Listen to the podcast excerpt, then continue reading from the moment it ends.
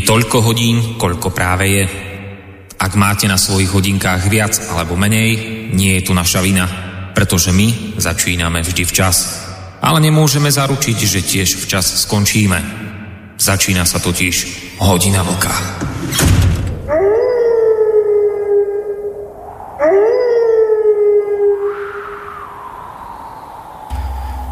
Ak sa raz, vážení poslucháči, vydáte na cestu po Slovensku medzi, medzi uh, Novým mestom nad Váhom a Trenčínom, po pravej strane nemôžete prehliadnúť celkom zachovanú zrúcaninu hradu, ktorý nesie názov Beckov. To je veľmi hrdý a aj pekný hrad, ktorý sa týči na takom 70 metrov vysokom skalnatom brále.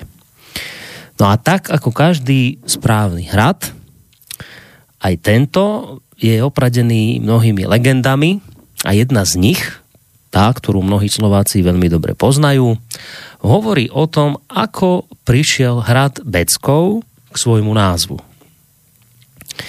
Ctibor z Ctiboríc, to bol skutočný majiteľ hradu, zároveň je to reálna historická postava, mal podľa legendy darovať toto sídlo svojmu Šašovi Beckovi. Ako k tomu vlastne došlo? Nuž tak takto.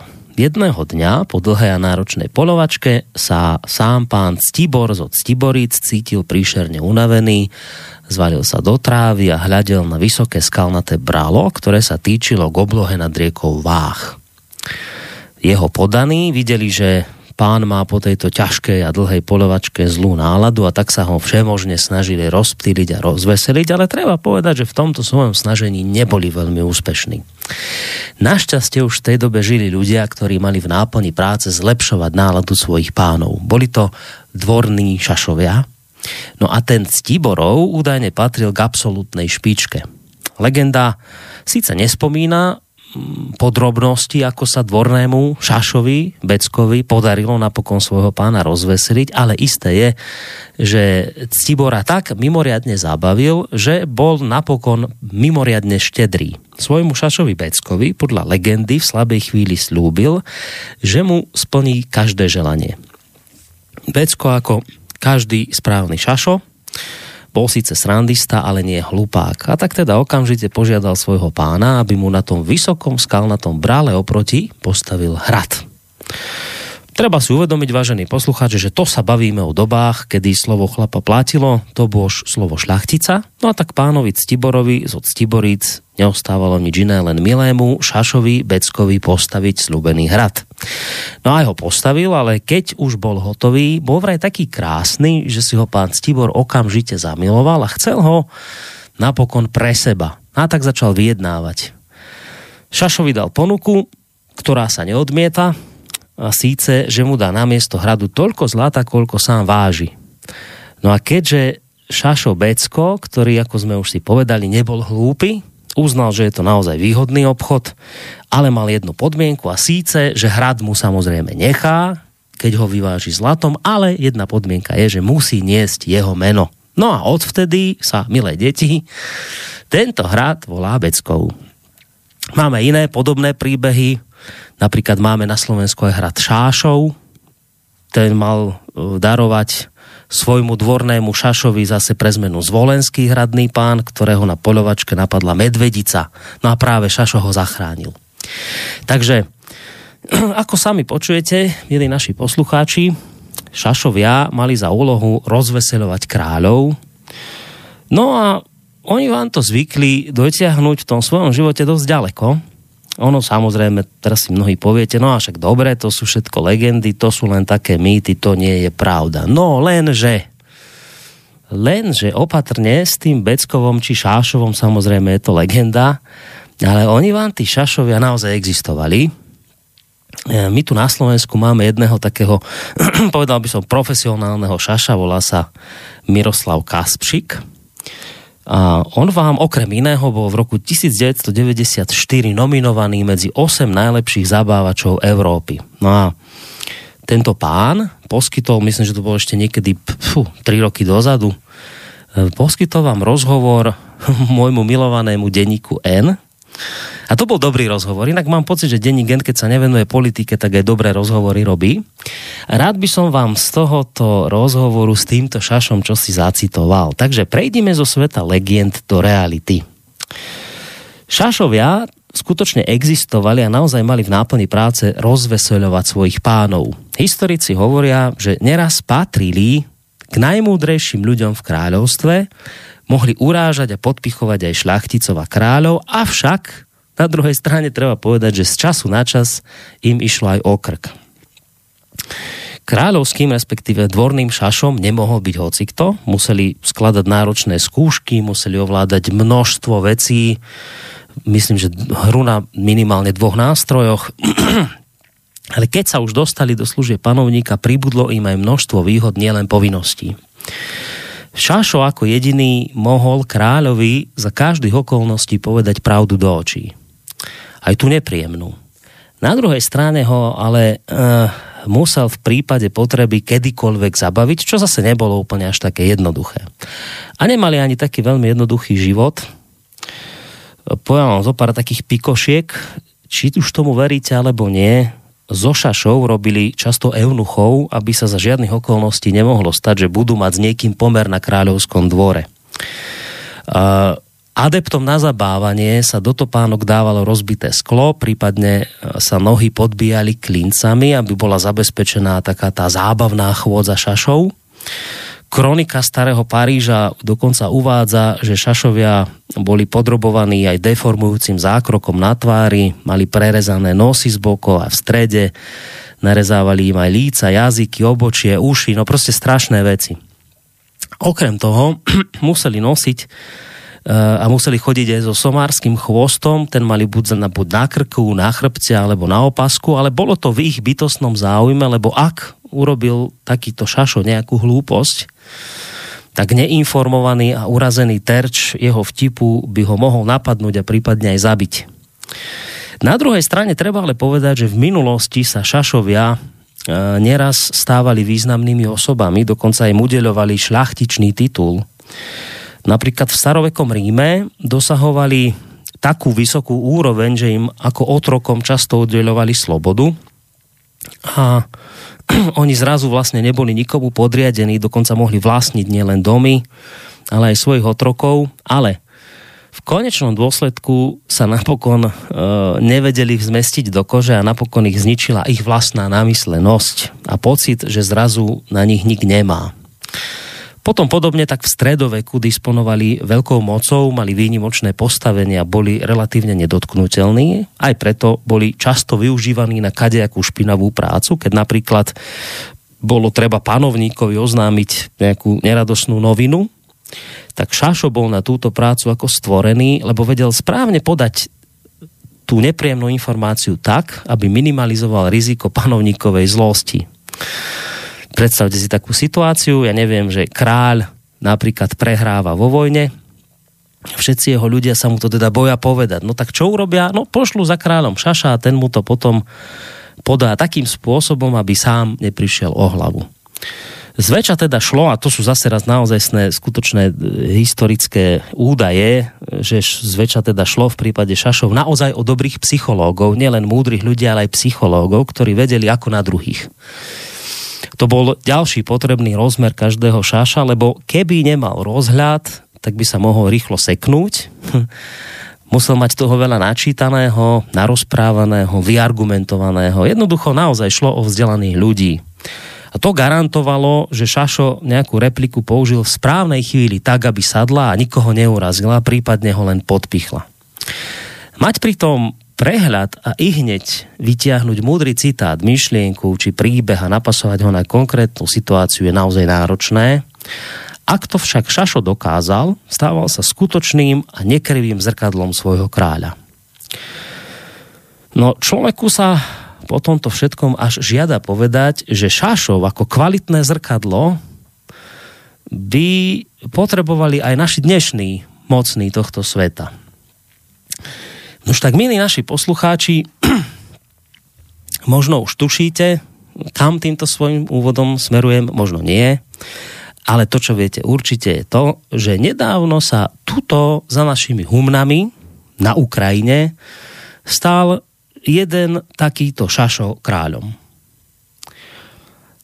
je to teraz nemyslím smerom k nemu naozaj nejako pejoratívne. Dnes už šašom nehovoríme šašovia, dnes sú to už zabávači alebo komici. No a práve takýto jeden zabávač, herec, daber, scenárista a moderátor, volajme ho Volodymyr Oleksandrovič Zelenský, sa stal nie kráľom, ale ponovom už prezidentom. Ale ako ste práve pred chvíľou počuli, Šašovia neboli hlupáci, boli to neraz najmúdrejší ľudia v kráľovstve, ktorí to zvykli ďaleko dotiahnuť. Oni vedeli nielen zabávať, ale vedeli aj zlé správy zvestovať tak, aby nevzplanul hnev. Nakoniec ich však ale neraz, na to netreba zabúdať, zahubila vlastná namyslenosť. Čo z tohto všetkého sa týka nového prezidenta Ukrajiny, čo z tohto všetkého sa stane alebo nestane jeho osudom. Bude múdry, rozhľadený a chytrý, alebo ho zničí jeho vlastná nadutosť. Aj o tomto by sme sa dnes mohli porozprávať v práve sa začínajúcej relácii Hodina Vlka.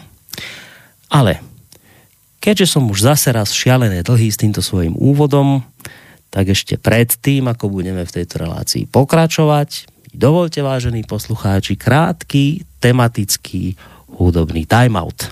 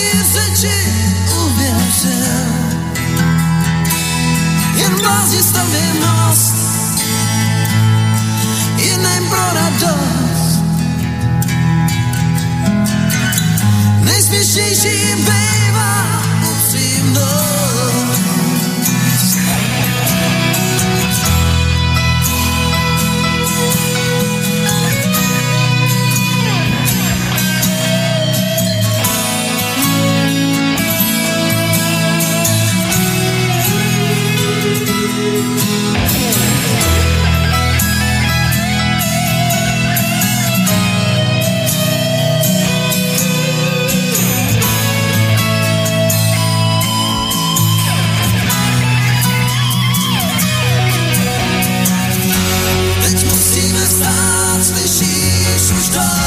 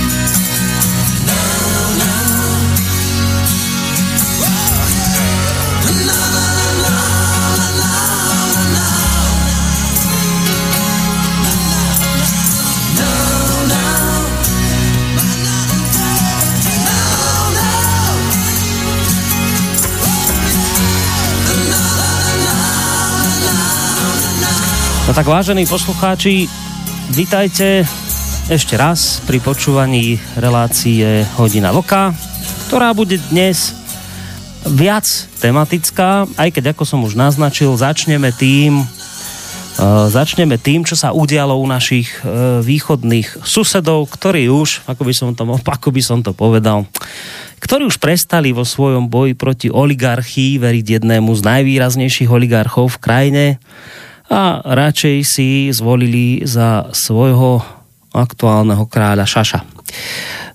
Teda komika eh, Volodymyra Zelenského. Vytrvalo a trpezlivo, čo inému chudákovi ostáva v tejto chvíli však, že uh, vyčkáva uh, na Skyblinke môj párťák, s ktorým som sa už v podstate dlhšiu dobu takto verejne nezhováral. Uh, vytrvalo čaká na Skyblinke Vočko z Plzne, ktorého týmto srdečne opäť vítam nielen u náš slobodnom vysielači, ale hlavne v relácii Hodina Vlka. Vočko, dobrý večer ti prajem. Dobrý večer, Borísko. Dobrý večer všem posluchačkám a posluchačům Slobodného vysílača, ať už jsou na země kouli kdekoliv. E, ty začátky tvoje, ty, klidně, ty si klidně natahuje a mě je dlouhý jak chceš to jsou vždycky zajímavý a dnešek je toho jenom potvrzení. E, je otázka ovšem, jestli si toho neslíbil posluchačům příliš mnoho ohledně Ukrajiny a jejich nového prezidenta Zelenského. E, popravdě řečeno, ani ty, ani já ho nemáme, nemáme nakoukanýho. Já jsem se neodvážil se svými e, chatrnými zbytky ruštiny e, někde na YouTube popátrat po nějakým dílu toho jeho e, seriálu e, Služebník národa, nebo jak se to jmenuje, který ho vlastně dostal do prezidentského křesla. Jo. Mě by, to, mě by to sice zajímalo, ale jak říkám, na to bych musel umět, na to bych musel víc věřit svý, svý ruštině, mm. abych se do něčeho takového pustil. A když to nemáš nakoukaný, tak analyzovat jeho jako osobnost, to se ja, ja sa toho neodvážim. Uvidím, co vypadne z tebe. No pozri, niečo už povedal, po zvolení, niečo už aj urobil, tak k tomu sa dostaneme, ale samozrejme nebude to len o ňom, bude to aj o samotných Ukrajincoch a o tom, prečo teda práve volili tak, ako volili. Mm, tu si môžeme dovoliť nejaké názory vysloviť, konec koncov nebudeme v tom samotní, veď na tieto témy sa už vyjadrovali mnohí, že teda čo to znamená, že práve takéhoto človeka si zvolili. Tak k tomu všetkému by sme sa dnes mohli dostať. Ja som spomínal, že bude to také asi viac tematické, neustaneme len pre Ukrajine, ale myslím, že viac ako dve témy nedáme, lebo tá Ukrajina, ono naozaj je o čom rozprávať. Asi by sme sa ešte po Ukrajine mohli dostať k téme tej Muellerovej správy, ktorá teda hovorí o tom, že Rusko ovplyvňovalo americké prezidentské voľby, ale že Trump do nich nezasahoval, lebo toto je tiež vážna téma, ktorú sme my dva ešte v rámci eh, hodiny vlka ne, nerozoberali. Mám pocit, že sme sa toho len tak šuchli okolo toho asi v poslednej hodine vlka, neviem, tak nejak si spomínam. Takže toto bude tiež dobre rozoberať podrobnejšie, ale v konečnom dôsledku o všetkom vždy rozhodujú poslucháči, do akej miery sa aj oni budú zapájať a to si už vlastne robím taký mostik alebo predprípravu k tomu, že ich chcem opäť vyzvať, eh, aby nám dnes tejto našej diskusii pomohli. Ono to vždy tú diskusiu obohatí a posunie ďalej, keď sú tu aj poslucháčské otázky, ktoré nám môžete už od tejto chvíle posielať na, eh, na mailovú adresu studiozavináč slobodnyvysielac.sk Môžete nám písať aj cez našu internetovú stránku kliknutím na zelené tlačítko otázka do štúdia. No a potom je tu možnosť aj priamo nám zatelefonovať 048 381 0101. Začneme teda to v Ukrajinou. A ak dovolíš, ešte si zoberiem na chvíľu slovo lebo by som dal také len základné fakty k tomu, čo sa vlastne udialo, aj tak to všetci viac menej vieme, ale zhrnieme si to na jednu kôpku, aby sme mali také základné informácie k tomu, o čom sa budeme zhovárať. Takže, ako už vieme, novým ukrajinským prezidentom bude komik Volodymyr Zelenský, ktorý získal v nedelných voľbách v druhom kole vyše 70% hlasov, 73 myslím, že sa to tak nejak ustálilo na takomto čísle. Súčasný prezident Peter Porošenko, ktorý prijal porážku hneď po zverejnení výsledkov exit polu, si na konto pripísal len okolo 25%. Na rozdiel od doterajších volieb v postsovietských dejinách Ukrajiny zvíťazil Zelenský tak na západe, ako aj na východe krajiny. Jedným z predvolebných sloganov známej 41-ročnej televíznej hviezdy bol pritom prísľub zjednotenia Ukrajiny. Treba ale jedným dychom dodať, že hovorí síce o zjednotení Ukrajiny, ale občania Ruska žijúci na Ukrajine nemohli na tamojších ruských konzulátoch, respektíve na veľvyslanectvách Kieve hlasovať. Volebné miestnosti sa síce otvorili podľa plánu, ale príslušníci polície, Národnej gardy, na niektorých miestach aj nacionalisti z pravého sektora im bránili v prístupe k rúským diplomatickým misiám. Takto bolo vlastne vylúčených z volieb veľké množstvo voličov, ktorí žijú prevažne na východe Ukrajiny a majú ruské občianstvo. Kiev tvrdí, že v tomto prípade išlo recipročné opatrenia za to, že sa ruské prezidentské voľby konali v minulosti aj na ukrajinských územiach dočasne obsadených Ruskom, teda v autonómnej republike Krym a v Sevastopole. Tak či onak, bez ohľadu na vylúčenie značnej časti obyvateľstva Ukrajiny z volieb, svetoví lídry zablahoželali v podstate okamžite Zelenskému k víťazstvu Eh, aspoň za niektorých pár. Spomeniem predseda Európskej rady Donald Tusk a predseda Európskej komisie Jean-Claude Juncker v spoločnom liste zablahoželali Ukrajincom k tomu, že eh, vo voľbách dokázali odanosť Ukrajiny demokratickým hodnotám a právnemu štátu. Tusk a Juncker ubezpečili, že Zelenský sa môže spolahnúť na silnú podporu Európskej únie pre reformy na Ukrajine, vrátane boja proti korupcii a zmeny v sektore energetiky. Pridal sa samozrejme francúzsky prezident Emmanuel Macron, ktorý vyjadril svoju pripravenosť spolupracovať s Nemeckom pri urovnaní konfliktu na východe Ukrajiny prostredníctvom rokovaní v tzv. normánskom formáte ktorý zahrňa aj Ukrajinu a Rusko. Rovnako tak nemecká kancelárka Angela Merklová vo svojom posolstve pre Zelenského zdôraznila svoj záujem o stabilizáciu Ukrajiny a mierové riešenia konfliktu na Donbase. Um, pri tejto príležitosti prizvukovala aj nutnosť reformy justičného systému, decentralizáciu jej orgánov a boj proti korupcii. Ozval sa aj generálny tajomník NATO Jens Stoltenberg, ktorý pozval novozvoleného ukrajinského prezidenta do sídla Severoatlantické aliancie a v spoločnom telefonáte ho ubezpečil, že NATO bude Ukrajine naďalej poskytovať e, podporu. A to tak praktickú, ako aj politickú.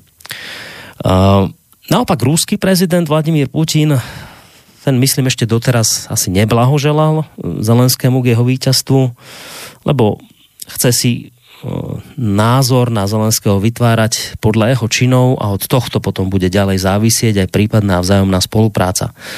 Rusko na jednej strane uviedlo, že rešpektuje rozhodnutie ukrajinských voličov, ale jedným dychom pripomenulo problém s legitimitou volebného procesu, keďže, ako som už spomínal, možnosť voliť nedostali približne 3 milióny občanov Ukrajiny žijúcich v Rusku.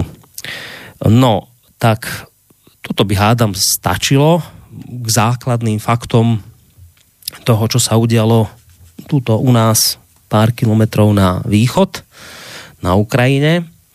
A asi taká prvá, mne sa to ľahko samozrejme pýta, tá odpoveď je asi komplikovanejšia, zložitejšia, ale to už tak v tejto relácii chodí, že to zložitejšie, ťažšie a komplikovanejšie hodím tebe na plecia. Takže moja jednoduchá otázka znie úvodná takto.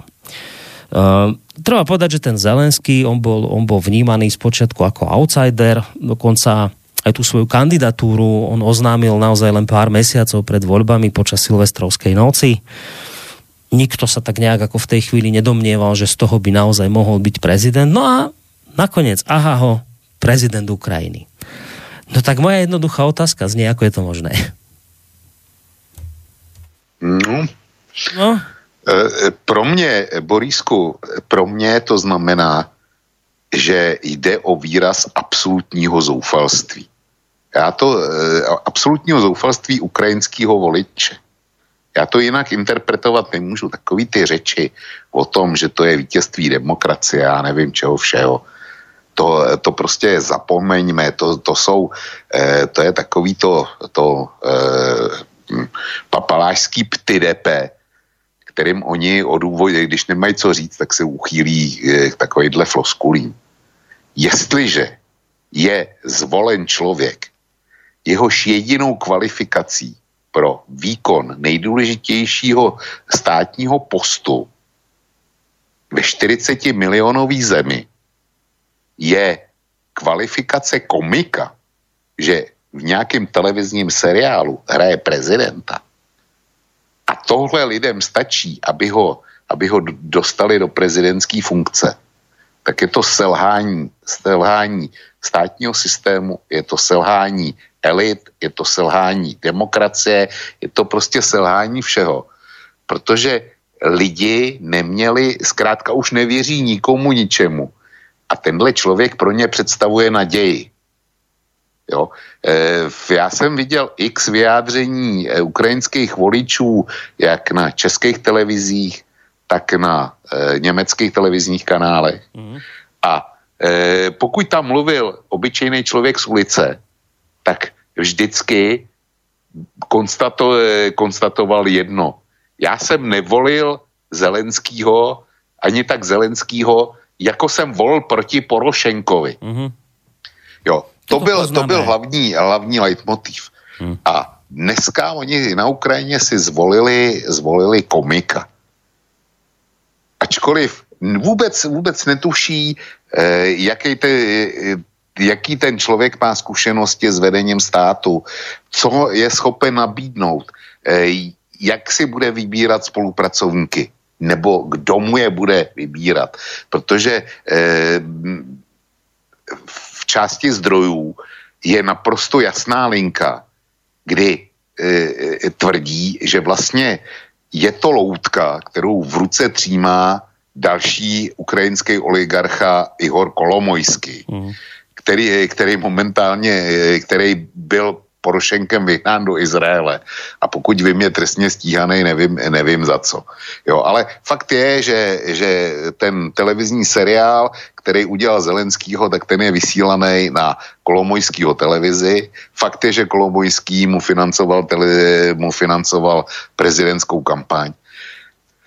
Tohle všechno, když si dáš dohromady, tak eh, skutečně Ukrajinci si zvolili člověka, o kterým neví vůbec nic, neznají jeho schopnosti, neznají jeho pozadí.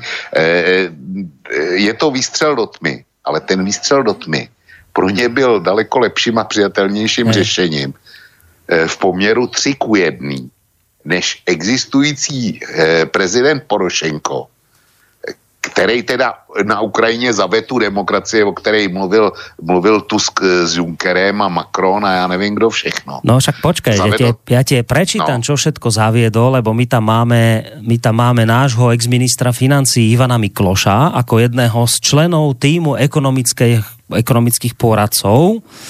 Takže keď budem, a to, ešte, to si ešte nechám, keď ti budem čítať, čo všetko sa vlastne podarilo, tak to by malo byť, že hneď to by mali ľudia, to by mali toho Porošenka na rukách nosiť a oni nie a nie, že aj tak nie.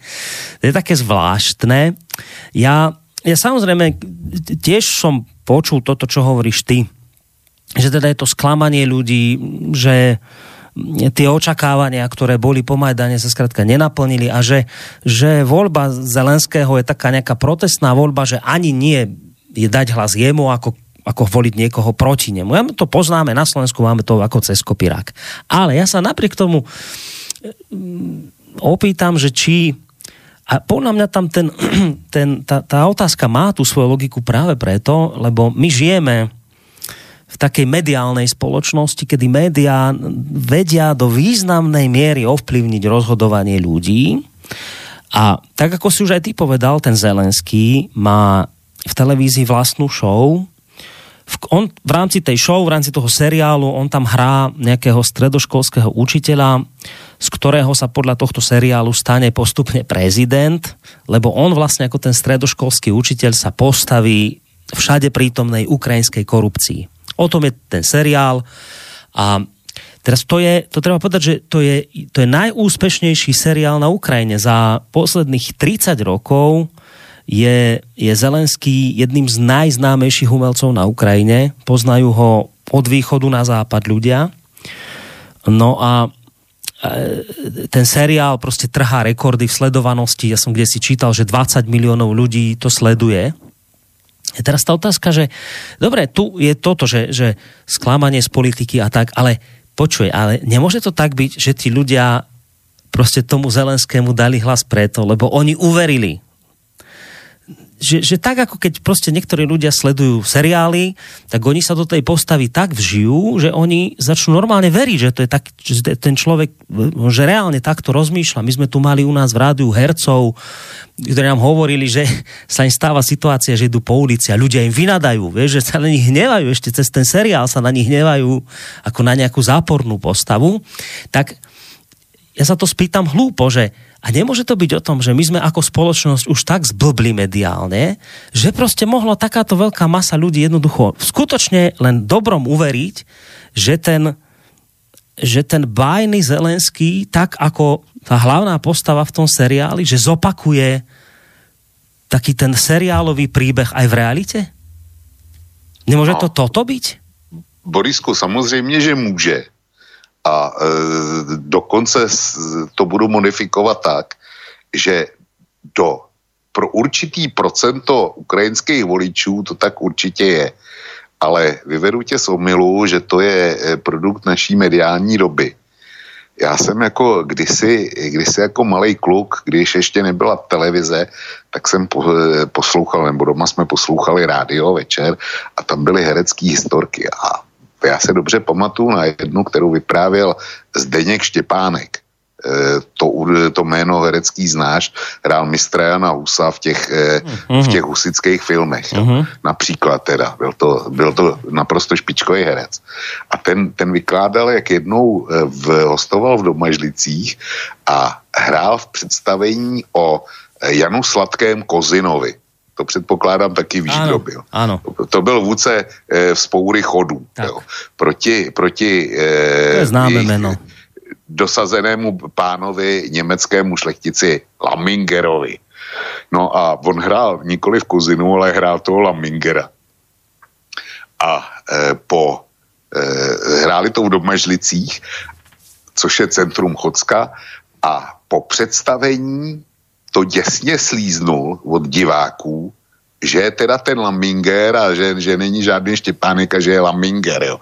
Hrozně mu nadávali. Čili eh, to se bavíme, bavíme někdy teda o, o době za války, za války, čili tohle, to stotožnění představitele role herce no. s tou rolí a přenesení, přenesení eh, atributů eh, té hrané figury na něj, tak to, to fungovalo už v minulosti a samozřejmě, že to bude fungovat i teď. Ano, pro, pro určitý procento a zřejmě teda nemalý e, Ukrajinců představuje Zelenský nebo respektive e, Zelenský herec a jeho figura toho prezidenta jedno jest a může být, že si to volili. Ale já bych ještě se vymezil proti jednomu termínu, který ty si použil. E, ty si použil e, termín protestní volba e, v ohledně Zelenského. Já jsem použil jiný termín. Já jsem použil e, slovo, slovní spojení volba ze zoufalství. A to není to též, jo. Protestní volba podle mě byl například Brexit, kdy lidi protestovali proti politice Cameronovy vlády a, a e, jo, to je pro mě protestní volba. Ale volba ze zoufalství je něco jiného.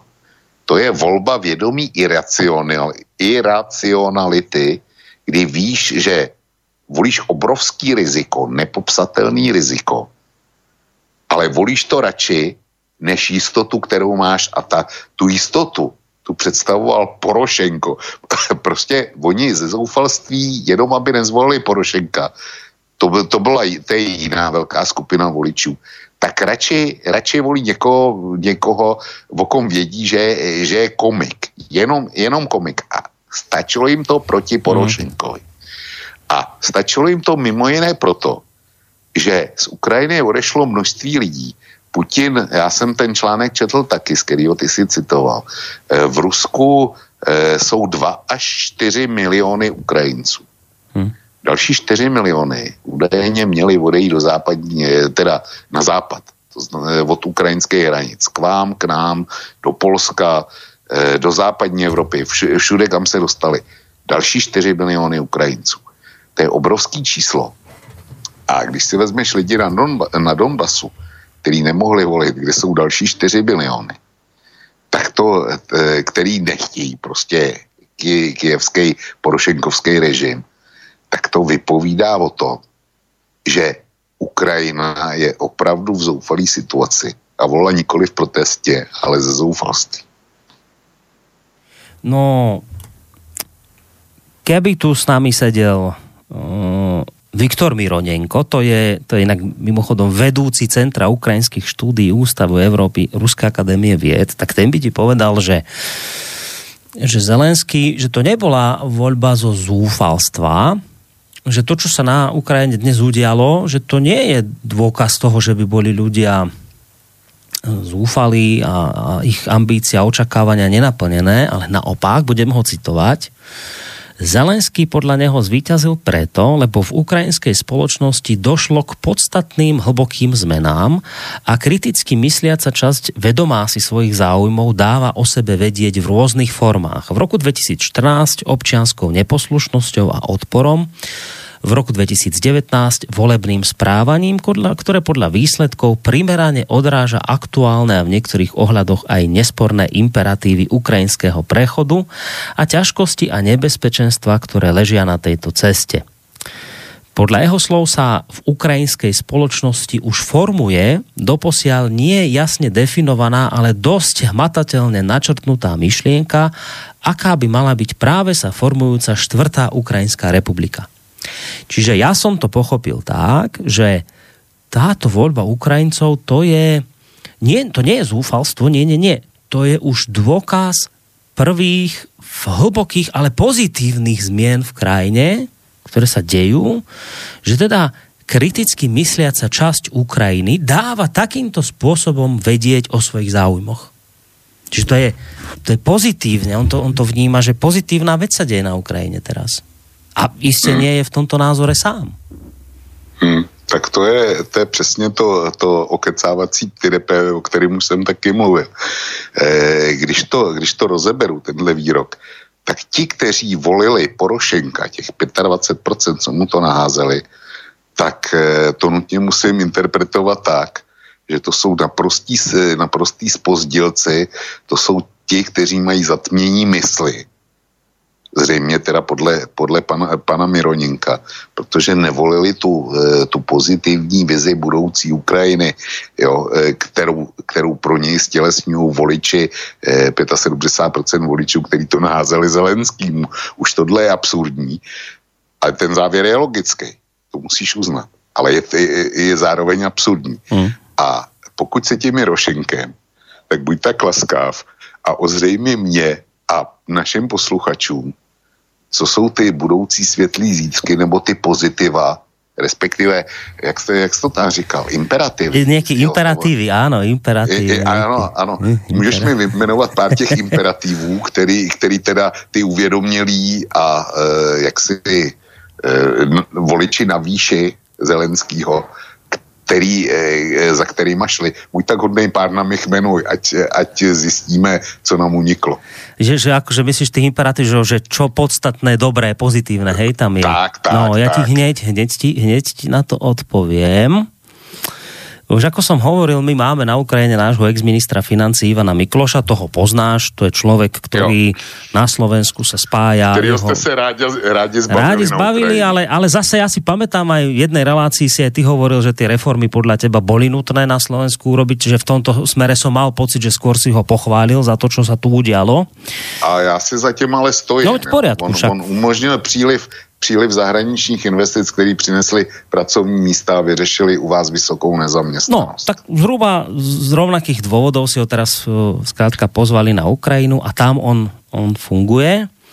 Takže budem teraz ho citovať, že, že čo on vraví na to, že kde sa tá Ukrajina vlastne a zo pár tých imperatívov ti teraz hodím. No, tak uh, prvé dva roky, v 2014-2015 priznáva sa Miklo, že áno, poklesla ukrajinská ekonomika o 17%, devalvácia bola takmer 300%, inflácia bola takmer 100%, vo výsledku došlo k výraznému prepadu životnej úrovne. Bavíme sa teda dva roky po Majdane, áno, že sa dialo toto, zlé veci, životná úroveň dole, proste všetko zlé. Ale pozor, ukrajinský HDP za posledné 3 roky rástol každoročne približne o 3%, pričom mzdy sa zvyšovali ešte výraznejšie. V dolárovom vyjadrení priemerná mzda za posledné 3 roky, kedy sa to už teda obrátilo k dobrému, vzrástla zo 182 dolárov na 343. Uh, minimálna mzda sa zvýšila až trojnásobne systém od oligarchickej ekonomiky smerom k trhovej ekonomike sa na Ukrajine podľa Mikloša reálne mení. Mnohé deformácie boli ale príliš hlboké a tak vlastne to nie je možné odstrániť rýchlo a hneď. Viaceré makroekonomické oblasti zaznamenali výrazný pokrok, znížil sa napríklad verejný dlh, deficit verejných financií, stabilizoval sa kurz hrivny, znížila a stabilizovala sa inflácia, vyčistil sa bankový sektor, v krajine už funguje nezávislá profesionálna centrálna banka, podarili sa aj niektoré štrukturálne reformy ako dôchodková, a prvá časť reformy zdravotníctva, vzdelávania, čiastočne je deregulovaná, reformovaný energetický sektor. No a takto sa teda tým Ukrajincom darí, že toto sú podľa mňa tie imperatívy, o ktorých hovoril pán Mironenko napríklad. No. No. A e, v tom případě, a nepřipadá ti divný. Připadá. Preto tomu nerozumím. To nevysvětlitelný, že teda Ukrajinci nechápou, ty, kteří byli u voleb, tak nechápou e, celý tenhle pokrok, který si jmenoval a ty, ty výhody, který, který získali, e, co to přineslo. A Porošenkovi to tvrdě natřeli. To je jedna věc. Hmm. A druhá věc je, teď ti divný, že pan Mironěnko říká, že ti, kteří volili Zelenskýho, to znamená ti, kteří byli nespokojeni eh, s eh, Porošenkem a jeho výkonem, a to je i s Ivanem Miklošem a jeho výkonem, takže, takže volili správně a dobře a že volili budoucnost Ukrajiny. No, to je... Mně to dohromady nejde. To sa vy, vylúčuje jedno druhé. No, ja som z tohto tiež bol taký na rozpakoch, poviem otvorene, že som tomu nerozumel, nesedilo mi to logicky, tak reku sa ťa opýtam. No, tak tiež som si tak vravel, že však ak je to pravda, čo tu hovorí Mikloš, vedie tam, stojí v prvej línii, pomáha Ukrajincom, no tak ak je to takto, tak potom logic, logika velí, že ak sa teda tým Ukrajincom takto významne darí, ak im minimálne mzdy rástli trojnásobne, no tak ja potom teda ne, nerozumiem tomu, že prečo ne, nedali hlas e, Porošenkovi, veď, veď to je výrazná zmena pozitívna, že ako to je možné. E, ja zároveň nerozumiem ani tomu, že my tu vlastne od Majdanu počúvame, ako, ako zvíťazili proevropské síly, e, proste ako zvíťazili európske hodnoty, ako zvíťazila nejaká slušnosť na Ukrajine a ako Ukrajinci teraz svorne povedali svoje áno Európe, a naopak, ako hlasno zakričali do sveta nie všetkej tej korupcii ruského typu, ktorý tu stelesňoval bývalý prezident Janukovič. No tak ja zase ani tomu nerozumiem, že ak je to teda takto, že sa oni takto už posunuli, tak ako je teda možné, že po tomto všetkom vyhrá v krajine herec, ktorý v seriáli poráža to, čo už má byť na Ukrajine teda porazené, alebo už minimálne teda to smeruje e, k najlepšej ceste k porazeniu keď už teda sa tomu takto darí, no tak mne to, mne to nesedí, tak práve preto som sa ťa chcel na to opýtať. Som bol v tom, že ty mi to teda vysvetlíš. Lebo bávam sa, Borisku, že... Borisku, já umím vysvětlit věci, které mi přijdou logický. Nebo naopak eh, umím vysvětlit věci, proč jsou nelogický. Ale ty, ty po mně chceš e, spojení obojího dohromady. A to, to prostě já nedokážu. A domnívám se, že pokud se neuchýlíš k těm, eh, k těm nic neznamenajícím eh, ptyrepe kecům, tak to prostě vysvětlit nejde. To je, to je můj závěr. A já mám ještě po ruce další podivnost. Eh, s určitou časovou pravidelností česká televize kdy, vždycky, když se objeví, že náš průmysl nemá dostatek kvalifikované pracovní síly, tak se objeví televizní reportáž z Ukrajiny, eh, kde, která zabírá fronty Ukrajinců, kteří žádají o český pracovní výzum na zastupitelských úřadech. A e, prostě je vždycky konstatováno, že je obrovský zájem, že by, že by do České republiky šli. Já se ptám, proč tento neutuchající e, zájem trvá roky a trvá kontinuálně, když je to tam všechno takhle špíglný do. To by mi měl někdo vysvětlit. No my nevieme, možno budú vedieť poslucháči, možno nám aj napíšu, že prečo to tak je. Ja ešte si pomôžem Miklošom, lebo teda treba úprimne priznať, že on má aj na toto odpoveď a hovorí, že no prečo to tak je, že aj napriek pozitívnym výsledkom tí Ukrajinci nevďační, on to sa samozrejme takto nehovorí, to už teda hovorím ja za neho trošku, že prečo sú oni takí, akí sú, nevďačníci, nevďační. Počkaj, zdvihnem telefón, len to dokončím. Počkajte na linke chvíľku. Uh, no tak e, je to preto, lebo hoci sa teda už tým Ukrajincom darí, ale oni ešte stále vnímajú ten pomajdanovský dvojročný prepad, o ktorom som hovoril, že tam za tie dva roky po Majdane to naozaj padalo. Tak toto v nich urobilo zrejme takú traumu, že ani tie tri roky napredovania tú traumu celkom nevymazali. No a ďalšia vec je tá, a tu priznáva Mikloš, že Verejnosť pred 5 rokmi očakávala okamžité uväznenie oligarchov a skokový nárast životnej úrovne a nič z toho sa neudialo. Takže toto sú tie dôvody, prečo tí nevďační Ukrajinci ani napriek trojnásobnému zvýšeniu minimálnej mzdy stále frflú. No, však vrátime sa k tomu a dáme priestor poslucháčovi na telefónnej linke. Dobrý večer. Haló, počujeme sa? Nech sa páči. Áno. Dobrý Borisko pozdravujem aj Vlčka, teraz volám druhýkrát, som vašim takým priaznivcom aj e, sponzorovateľom. E, Ďakujeme pekne.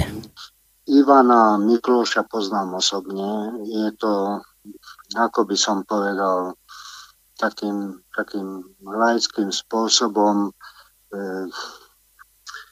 no, možno ja mám len stredoškolské vzdelanie, ale on má vysokoškolské vzdelanie, ekonomické, ale jednoducho je to, je to človek, e, ktorý sa pchá do všetkého možného, kde môže niečo získať, e, nejaké peniaze a tak ďalej a tak ďalej. A čo sa týka tých pasov, e, tak to robia aj Maďari, robia to Poliaci, ja sa nedivím, že to robí aj Donbass. Ja, ja som len udevený z toho, že to nerobia aj Slováci, čo sa týka ako tých, e, toho pohraničného teritória. Áno. Viete?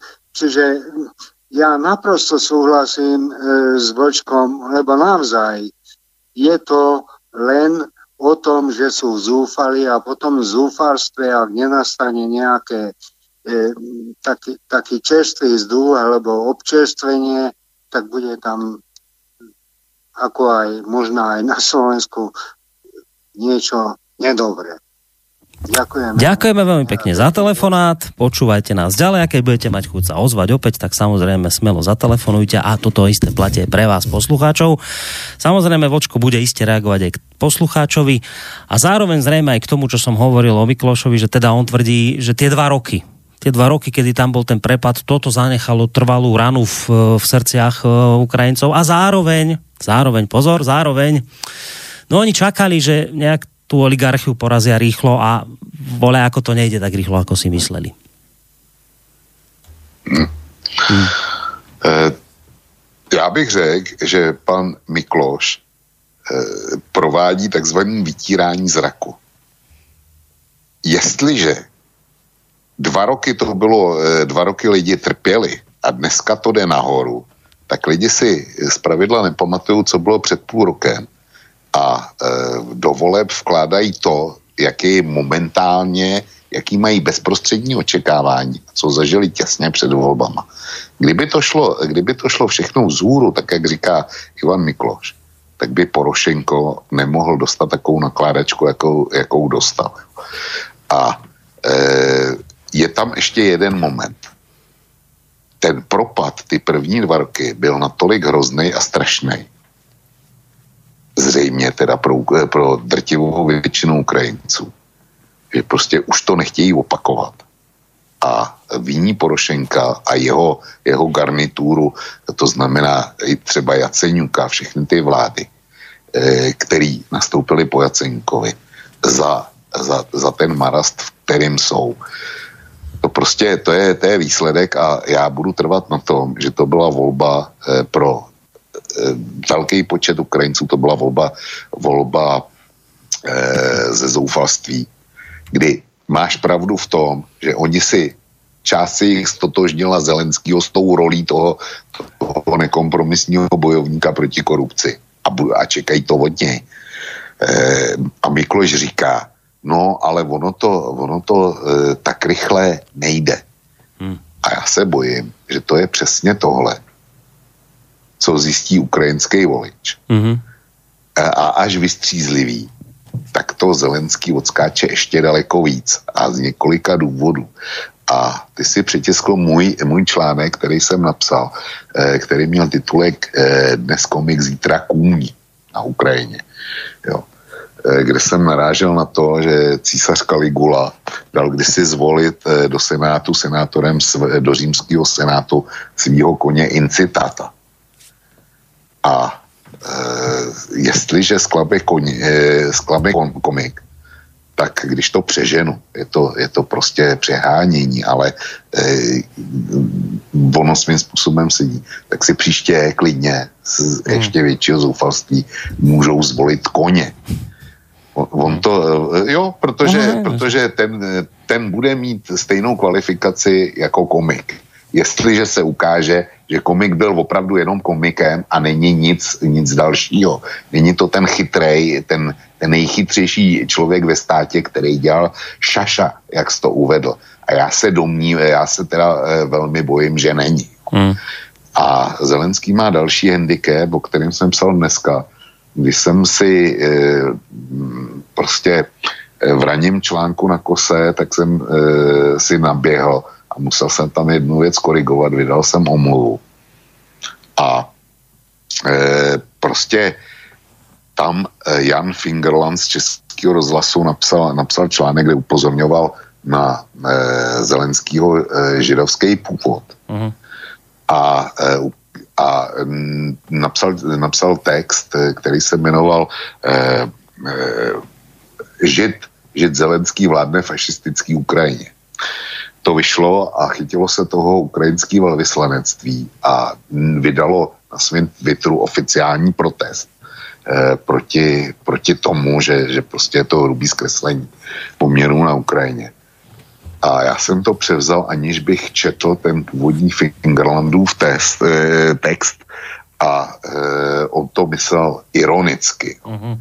Ale nicméně prostě chtěl tím říct, že Eh, Ukrajina eh, pokročila, přestože je tradičně antisemická, tak pokročila už do té míry demokracie a je, na, je naším vzorem, Aha, tak že tradiční antisemité si dokázali do svého čela demokraticky zvolit žida. A, a zároveň Alebo, majú aj premiéra žida, čiže po židovskom štáte. No, to, to, to chci říct. Hmm. Ukrajinský premiér Hrojsman, dříve Grojsman, je taky žid. A už jsme si řekli, že za novým prezidentem stojí oligarcha Kolomojský, který je taky žid. A já se velmi bojím toho, že Ukrajinci čekají od svého nového prezidenta zázraky. To tež jako Slováci, e, ti, kteří volili u vás Čaputovou, čekají zázraky od paní Čaputové. Že prostě nastoupí a zatočí s oligarchama. A já, já přijmu jakoukoliv sázku, že paní Čaputová tu oligarchickou síť, kterou máte, žádný ty penty a, a široký a já nevím koho všeho, eh, kdo se dá takhle, takhle označit. Takže žádná paní Čaputová ani nikdo jiný nedokáže oslabit na to žvime ze Slovenska jo, a zbavit je moci. A stejně to vidím se Zelenským, Ukrajinci od něj čekají eh, eh, pronikavý zlepšení svý životní úrovně, pronikavý potlačení korupce a já nevím co všechno. Ale oni nejen, že to čekají, oni jsou v situaci, kdy to čekají bleskově, velmi rychle. Mm. Nejlépe ještě zítra odpoledne, kdyby to šlo. A to kolomojský, to Zelenský není podle mě schopen splnit ani s pomocí Ivana Mikloše nebo deseti Ivanů Miklošů. Vy teda jeho, jeho vyjádření. Já, já klidně Miklošovi přiznám, já s ním ve spoustě věcí nesouhlasím, ale klidně mu e, přiznám, že je to, že je to ekonomický fachman. No, Nemusíme se schodit, jo, e, shodnout, ale je to ekonomický fachman. Bude to trvat dlouho, i kdyby měl nakrásně Zelenský e, špičkový experty, plnou podporu e, jaksi normálních lidí, tak nebude mít dostatek času na to, aby uspokojil lidi, jejich očekávání. A já se domnívám, že to bohužel vy, vyhřezne nikoliv ve volbu koně, ale ve, v prudkej antisemitismus. No, to som chcel práve, presne. Hej, hej, prepáč, že som jo, ti do toho skočil. Hej, prepáč. Správne si řekl, no. No nie, nie, hovor, ja som ti do toho skočil, prepač. No, čili, čili e, Zelenský vyhrál na celé Ukrajině. Jenomže zatímco na východě vyhrál e, se ziskem 88%, což je naprosto jasný signál pro Porošenka, že na tom východě, který je nejbliž té válce, a ten východ je na východ od Kieva v podstatě, e, když se koukneš na, na e, volební výsledky. Na východ Kieva to bylo e, přes 80 až 88 tak na západě Ukrajiny té bývalé Haliči, kterou připojil k Ukrajině až, až Stalin, kde, kde je ten extrémní ukrajinský nacionalismus, tak tam Kolomojský, ten, tam Zelenský dostal 52%. Eh, jo. A je to, je to ta oblast, kde eh, Lvova a, a podobně, kde eh, slaví, slaví výročí založení SS divize Galiciem, která mimochodem taky e, má i slavná historie, spočívá v tom, že taky dodávala jednotky na hlídání e, židů v Osvětimi a v dalších, v dalších koncentračních táborech a, a účastnila se pogromů na ně. Tak e, v Velvově pořádají oslavy, oslavy založení divize, SS divize Galicie a je to záležitost e, Lvovského masakru a Volinského, Volinského masakru a, a tam, tam je e, Bendera za svatýho. Tak tady to zklamání, to je tady nutně na tom západě, prostě hmm. se projeví do antisemitismu. Jak to bude na východě, to nevím. E, čili možná, že by s tím koněm pokud budou zklamáni, pochodili ešte dobře. Ešte, ešte, ešte lepšie. No to si treba uvedomiť, toto, čo si teraz hovoril, lebo to je veľmi vážna vec. Aj v toho hľadiska, že dnes naozaj Ukrajina má dnes vo vedení proste dvoch židov na najvyšších postoch, má premiéra žida, prezidenta židovského pôvodu a to je naozaj po, po Izraeli jediná hádan krajina, ktorá toto má na svete. No dobre, náš mainstream sa z toho teraz teší. Prečítam ti, čo napísal dvorný komentátor denníka ZME pán Peter Šuc Kremel si už s antisemitizmom neškrtne, na Ukrajine vyhral ruskojazyčný žid. No teraz pokračuje nejaký komentár, ktorý nie je podstatný, lebo sú to bláboli, nič, ale záver. Vymýšľanie nového protiukrajinského narratívu, ktoré čaká Putina, GRU a spol, Zelenského zrejme obíde už iba preto, že ako showman je populárny aj v Rusku. Čiže zhrnuté, počiarknuté. Náš mainstream sa dnes teší z toho, že si teda Ukrajinci zvolili takto do najvyšších postov ľudí e, so židovským pôvodom. Je to teda dôkaz toho, o čom si ty hovoril, aká je už ukrajinská spoločnosť vyspelá, že tá ukrajinská spoločnosť, ktorá bola antisemická, pozrite, ako vyspela. A zároveň ešte sme aj Rusom urobili škrce z rozpočet, lebo to Rusi, to ten Putin, to Kreml tam vlastne hecoval ten antisemitizmus, tak teraz sa pán Šúc a jemu podobný tešia aj zároveň z toho, že teraz tieto ruské zbranie sme im takto krásne vybili z rúk. No a, čo, no a to, čo si povedal ty a na čo treba zvlášť upozorniť je to, že dvornému komentátorovi denníka sme nedošlo. Že antisemitizmus môže vypuknúť medzi samotnými Ukrajincami opätovne, keď budú veľmi sklamaní. A oni podľa všetkého sklamaní budú, pretože zistia, že život nie je seriál, kde sa to končí tak, ako to napíše scenárista, ale že ten reálny život je komplikovanejší a tá hlavná postava seriálu, ktorá to podľa všetkého v tom seriáli robí dobre, ja som to teda nevidel, ale keď je to populárne, tak asi to robí ten prezident dobre. Takže v reálnom svete to bude zrejme trošku inak. Lebo aj sám Mikloš priznáva, že to tí Ukrajinci očakávali, že to s tou oligarchiou pôjde rýchlejšie a korupciou a vole ako to nie, že nejde rýchlejšie, ono to možno ešte ide aj horším smerom, ako to bolo. A z tohto naozaj môže, z tohto obrovského sklamania, to nakoniec môže vy, prehodiť sa na výhybku antisemitizmu, ktorý spôsobia samotní Ukrajinci. Ja predpokladám, že v tom čase opäť napíše e, pán Šuc nejaký komentár a obviní z toho antisemitizmu Rusko. Zrejme povedia zase, že to Rusko tých, tých Ukrajincov naočkovalo tým antisemitizmom, že teraz znova to Rusko v nich nejakým spôsobom vyburcovalo a vyhecovalo. Uh, ešte k tomuto otázku, keď hovoríme o tom, že asi to tak na tej Ukrajine rýchlo nepôjde a že aj to je dôvodom toho sklamania, to je tiež jedna z vecí, vočko, kde ja ja akože nerozumiem, tak sa pýtam, lebo mne to nedáva logiku. Ja som ti túto otázku už, ja si pamätám, že som ju kládol, ale ale zopakujem ju, lebo mne to už nedávalo logiku v čase, keď sa stal Porošenko prezidentom. E, my počúvame e, od Ukrajincov, a ja im to verím, lebo aj my na Slovensku s tým máme problém, že u nich je proste problém s korupciou a čo ich najviac štve, že oni vidia tých oligarchov, ktorí tam tú krajinu proste drancujú. Oni vidia, ja neviem, že napríklad taký Porošenko, ja som to kde si čítal, že pred, pred zvolením tento čokoládový kráľ na Ukrajine mal ja neviem koľko 100 miliónový majetok. No a dnes proste odchádza z postu prezidenta, tak má miliardový majetok. On sa stal počas tých 5 rokov miliardárom. No ale to sľuboval, že teda sa pa majetku vzdá. No tak nevzdal sa. No a tí Ukrajinci, ja im to verím, že ich to hnevá. To, keď máš krajinu, kde sú takéto šialené rozdiely, že vidíš oligarchu, ktorý má doma zlatý hajzel, prepáčte za výraz, a ty nemáš doma čo jesť, no tak to je na porazenie. No tak oni, Ukrajinci, toto cítia teda ako naozaj vážny problém, že treba s tou, treba s tou oligarchiou zatočiť. Oni si to povedali pred piatimi rokmi, si povedali na tom Majdane, No koniec bolo oligarchov, ten Janukovič to bol proste šialený oligarcha, ruský, neviem čo, hento, tamto, ideme spraviť poriadky. No a ako urobili poriadok? No zvolili najväčšieho oligarchu v krajine Porošenka.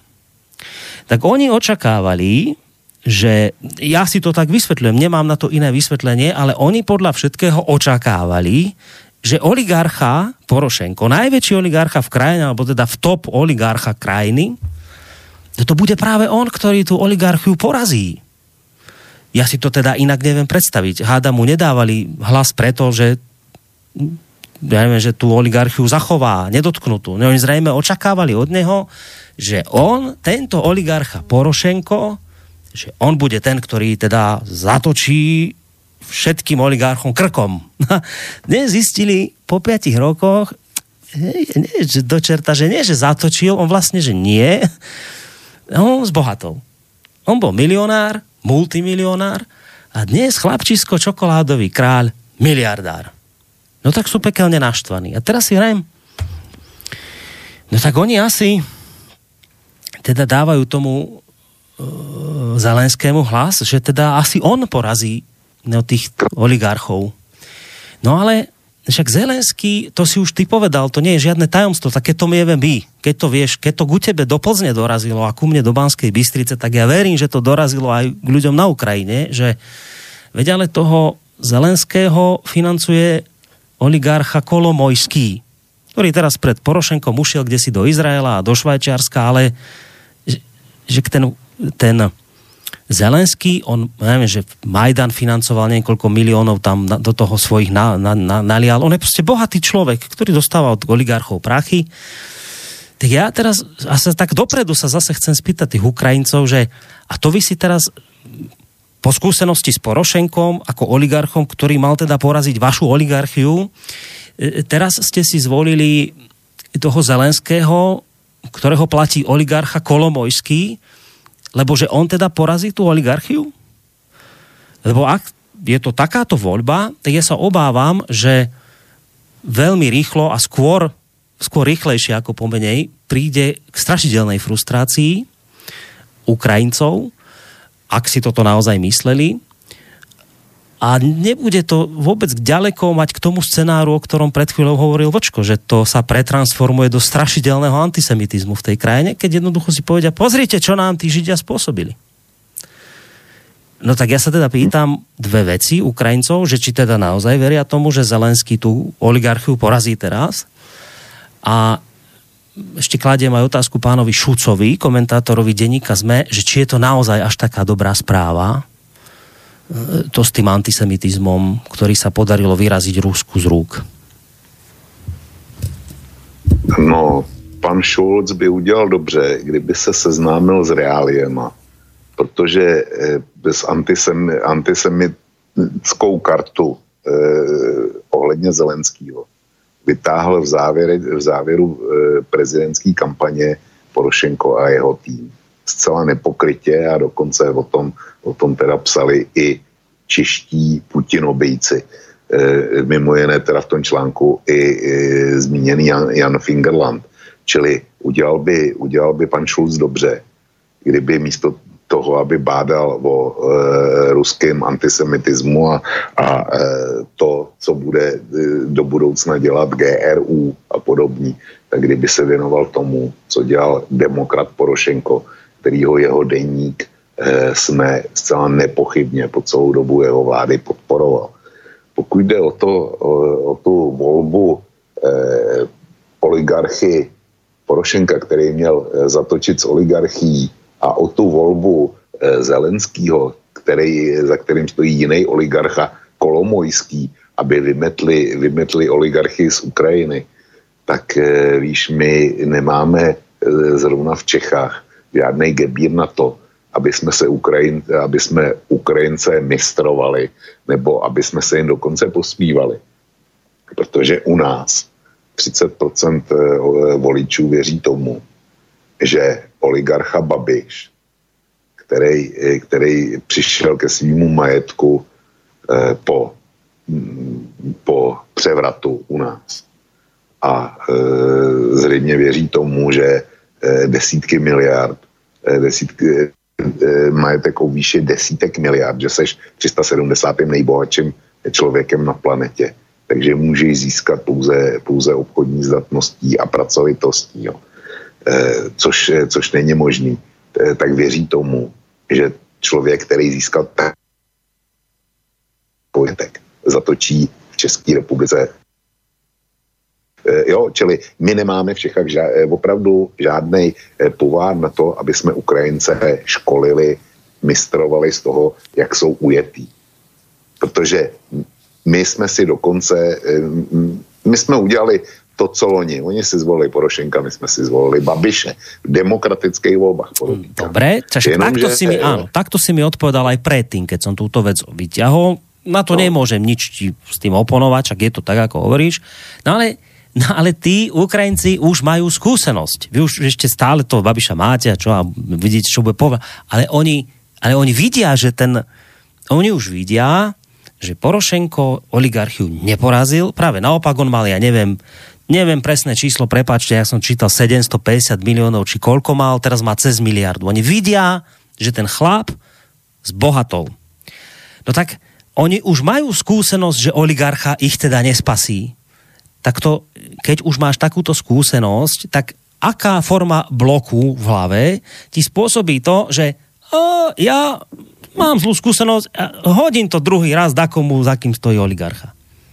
Proste hodím to ja tomu Zelenskému a stojí za ním kolomojský oligarcha, však ten Zelenský je tiež chlapík, ktorý len tak hodí nejaké milióny na Majdán, však to je ako dosť, on tam hodil nejakých 33 tisíc eur, či koľko, tak to rátam na koruny, tak to je cez milión. Tak to je pekný, pekný peniaz len tak hodiť do, na Majdán, proste zo svojho. No a tak ten Ukrajinec si povie, že no, a to dám znova proste oligarchovi nejakému, respektíve nejakej bábke oligarchu a hádam už teraz na druhý raz to vyjde. No tak použijem tvoj výraz, mne toto hlava neberie. Hmm. Já tomu nerozumím. Borisku, Borisku, kdyby tady seděl, eh, seděl eh, můj oblíbenec a tvůj oblíbenec, pan primář Nábělek, tak by ti to vysvětlil velmi, velmi racionálně. Protože je znám, eh, existují desítky studií, proč si ženy, který, který si berou, který si vzali alkoholika, si po rozvodu klidně vezmou dalšího alkoholika. Jo. A když se rozvedou po, druhý, tak si vezmou klidně třetího alkoholika. Ten důvod je takový, že věří, věří na čistou lásku a věří, že, te, že příště už e, pomocí té čisté lásky e, toho, toho alkoholika předělají v úplně jiného člověka k obrazu svým. Ono to ku podivu dopadne vždycky stejně. Čili to je, to, je, to jsem si nevymyslel, to je skutečně prokázané, no, si to panem, panem e, primářem Nábělkem potvrdit, tohle, až spolu budete mít pořád. Ale e, skutečně tenhle, tenhle fenomén existuje a lidi opakují svý chyby. E, to přece vidíš e, i ve volbách, jak lidi, lidi říkají, ty politici, ty jsou strašní. A my budeme volit někoho novýho, někoho nezatíženého hmm. politikou. To je případ Kolomojského, to jste zažili u vás na Slovensku, hmm. to si zažili francouzi s Macronem, to jsme si my zažili s Babišem, jo. To, to máš napříč, napříč Evropou, takže, takže tady máš vysvětlení. Hmm. No áno, tak to je presne, že, že ty máš teraz sklamaných ľudí, to máme podobné, to máme rovnaké s tými Ukrajincami, však asi nie je také zá, závažné ako oni, to isté nie, ale tak aj tu sú ľudia nahnevaní na korupciu, tam sú ľudia nahnevaní na korupciu.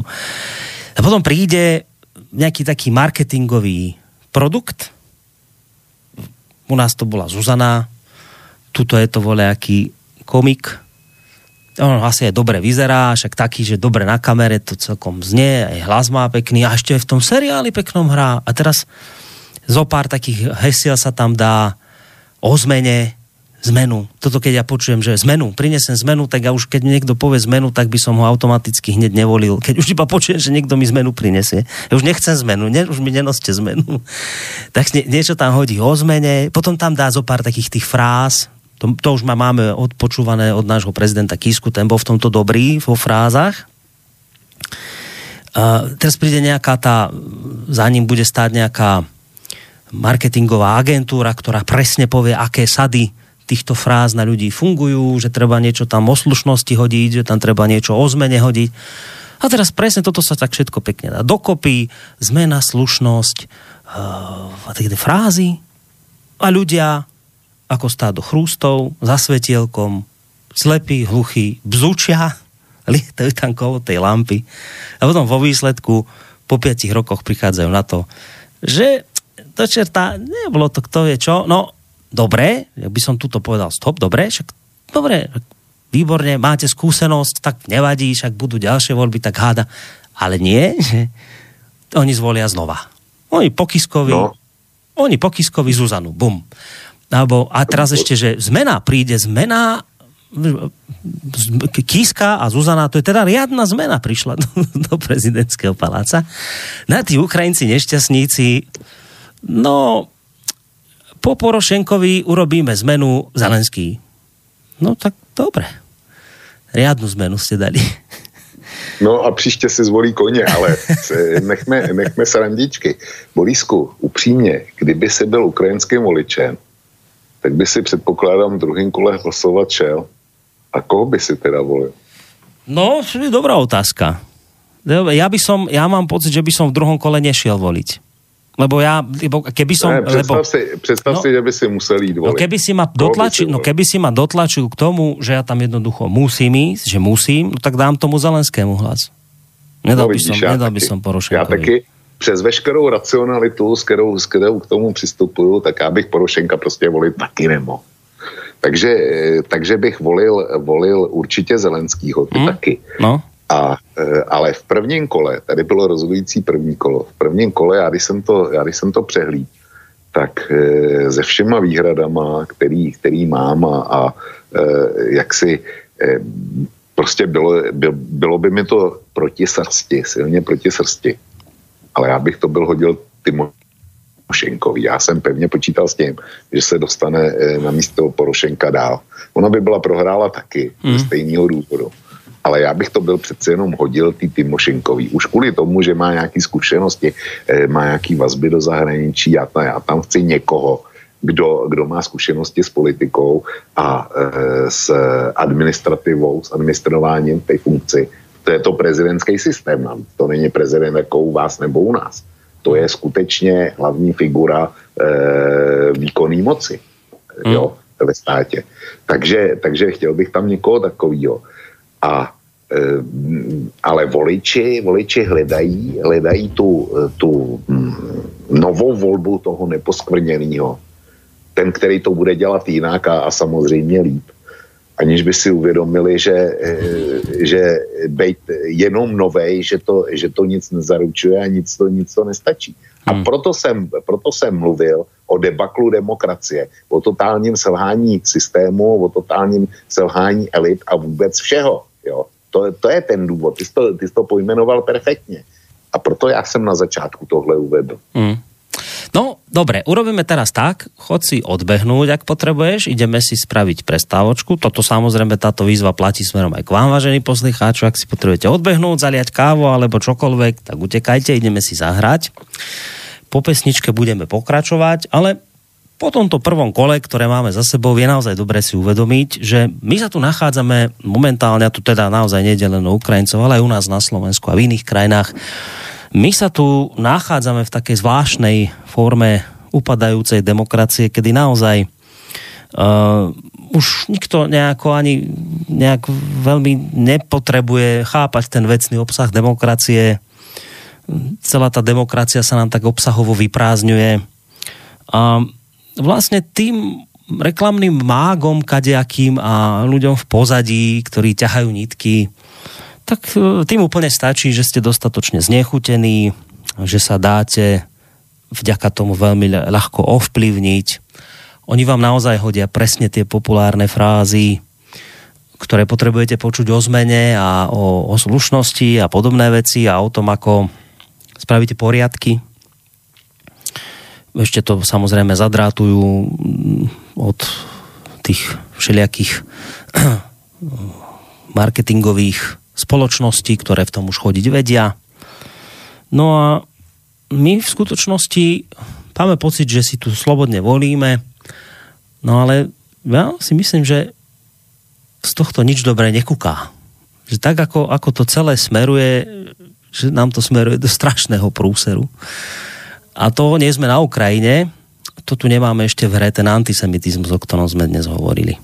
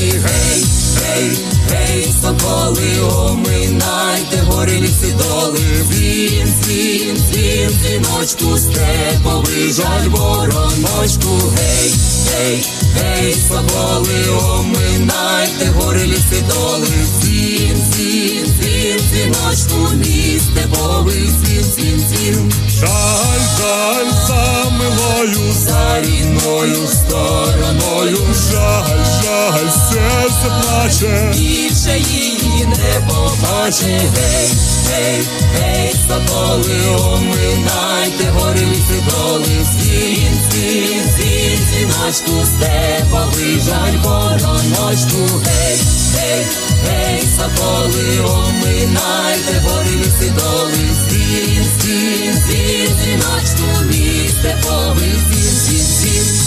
Меду вина наливайте, як загину, поховайте. На далекій Україні, коло милої дівчини, гей, гей, гей, соколи, оминайте, бори ліси доли, зін, зін, зін, зіночку, степовий жаль, вороночку.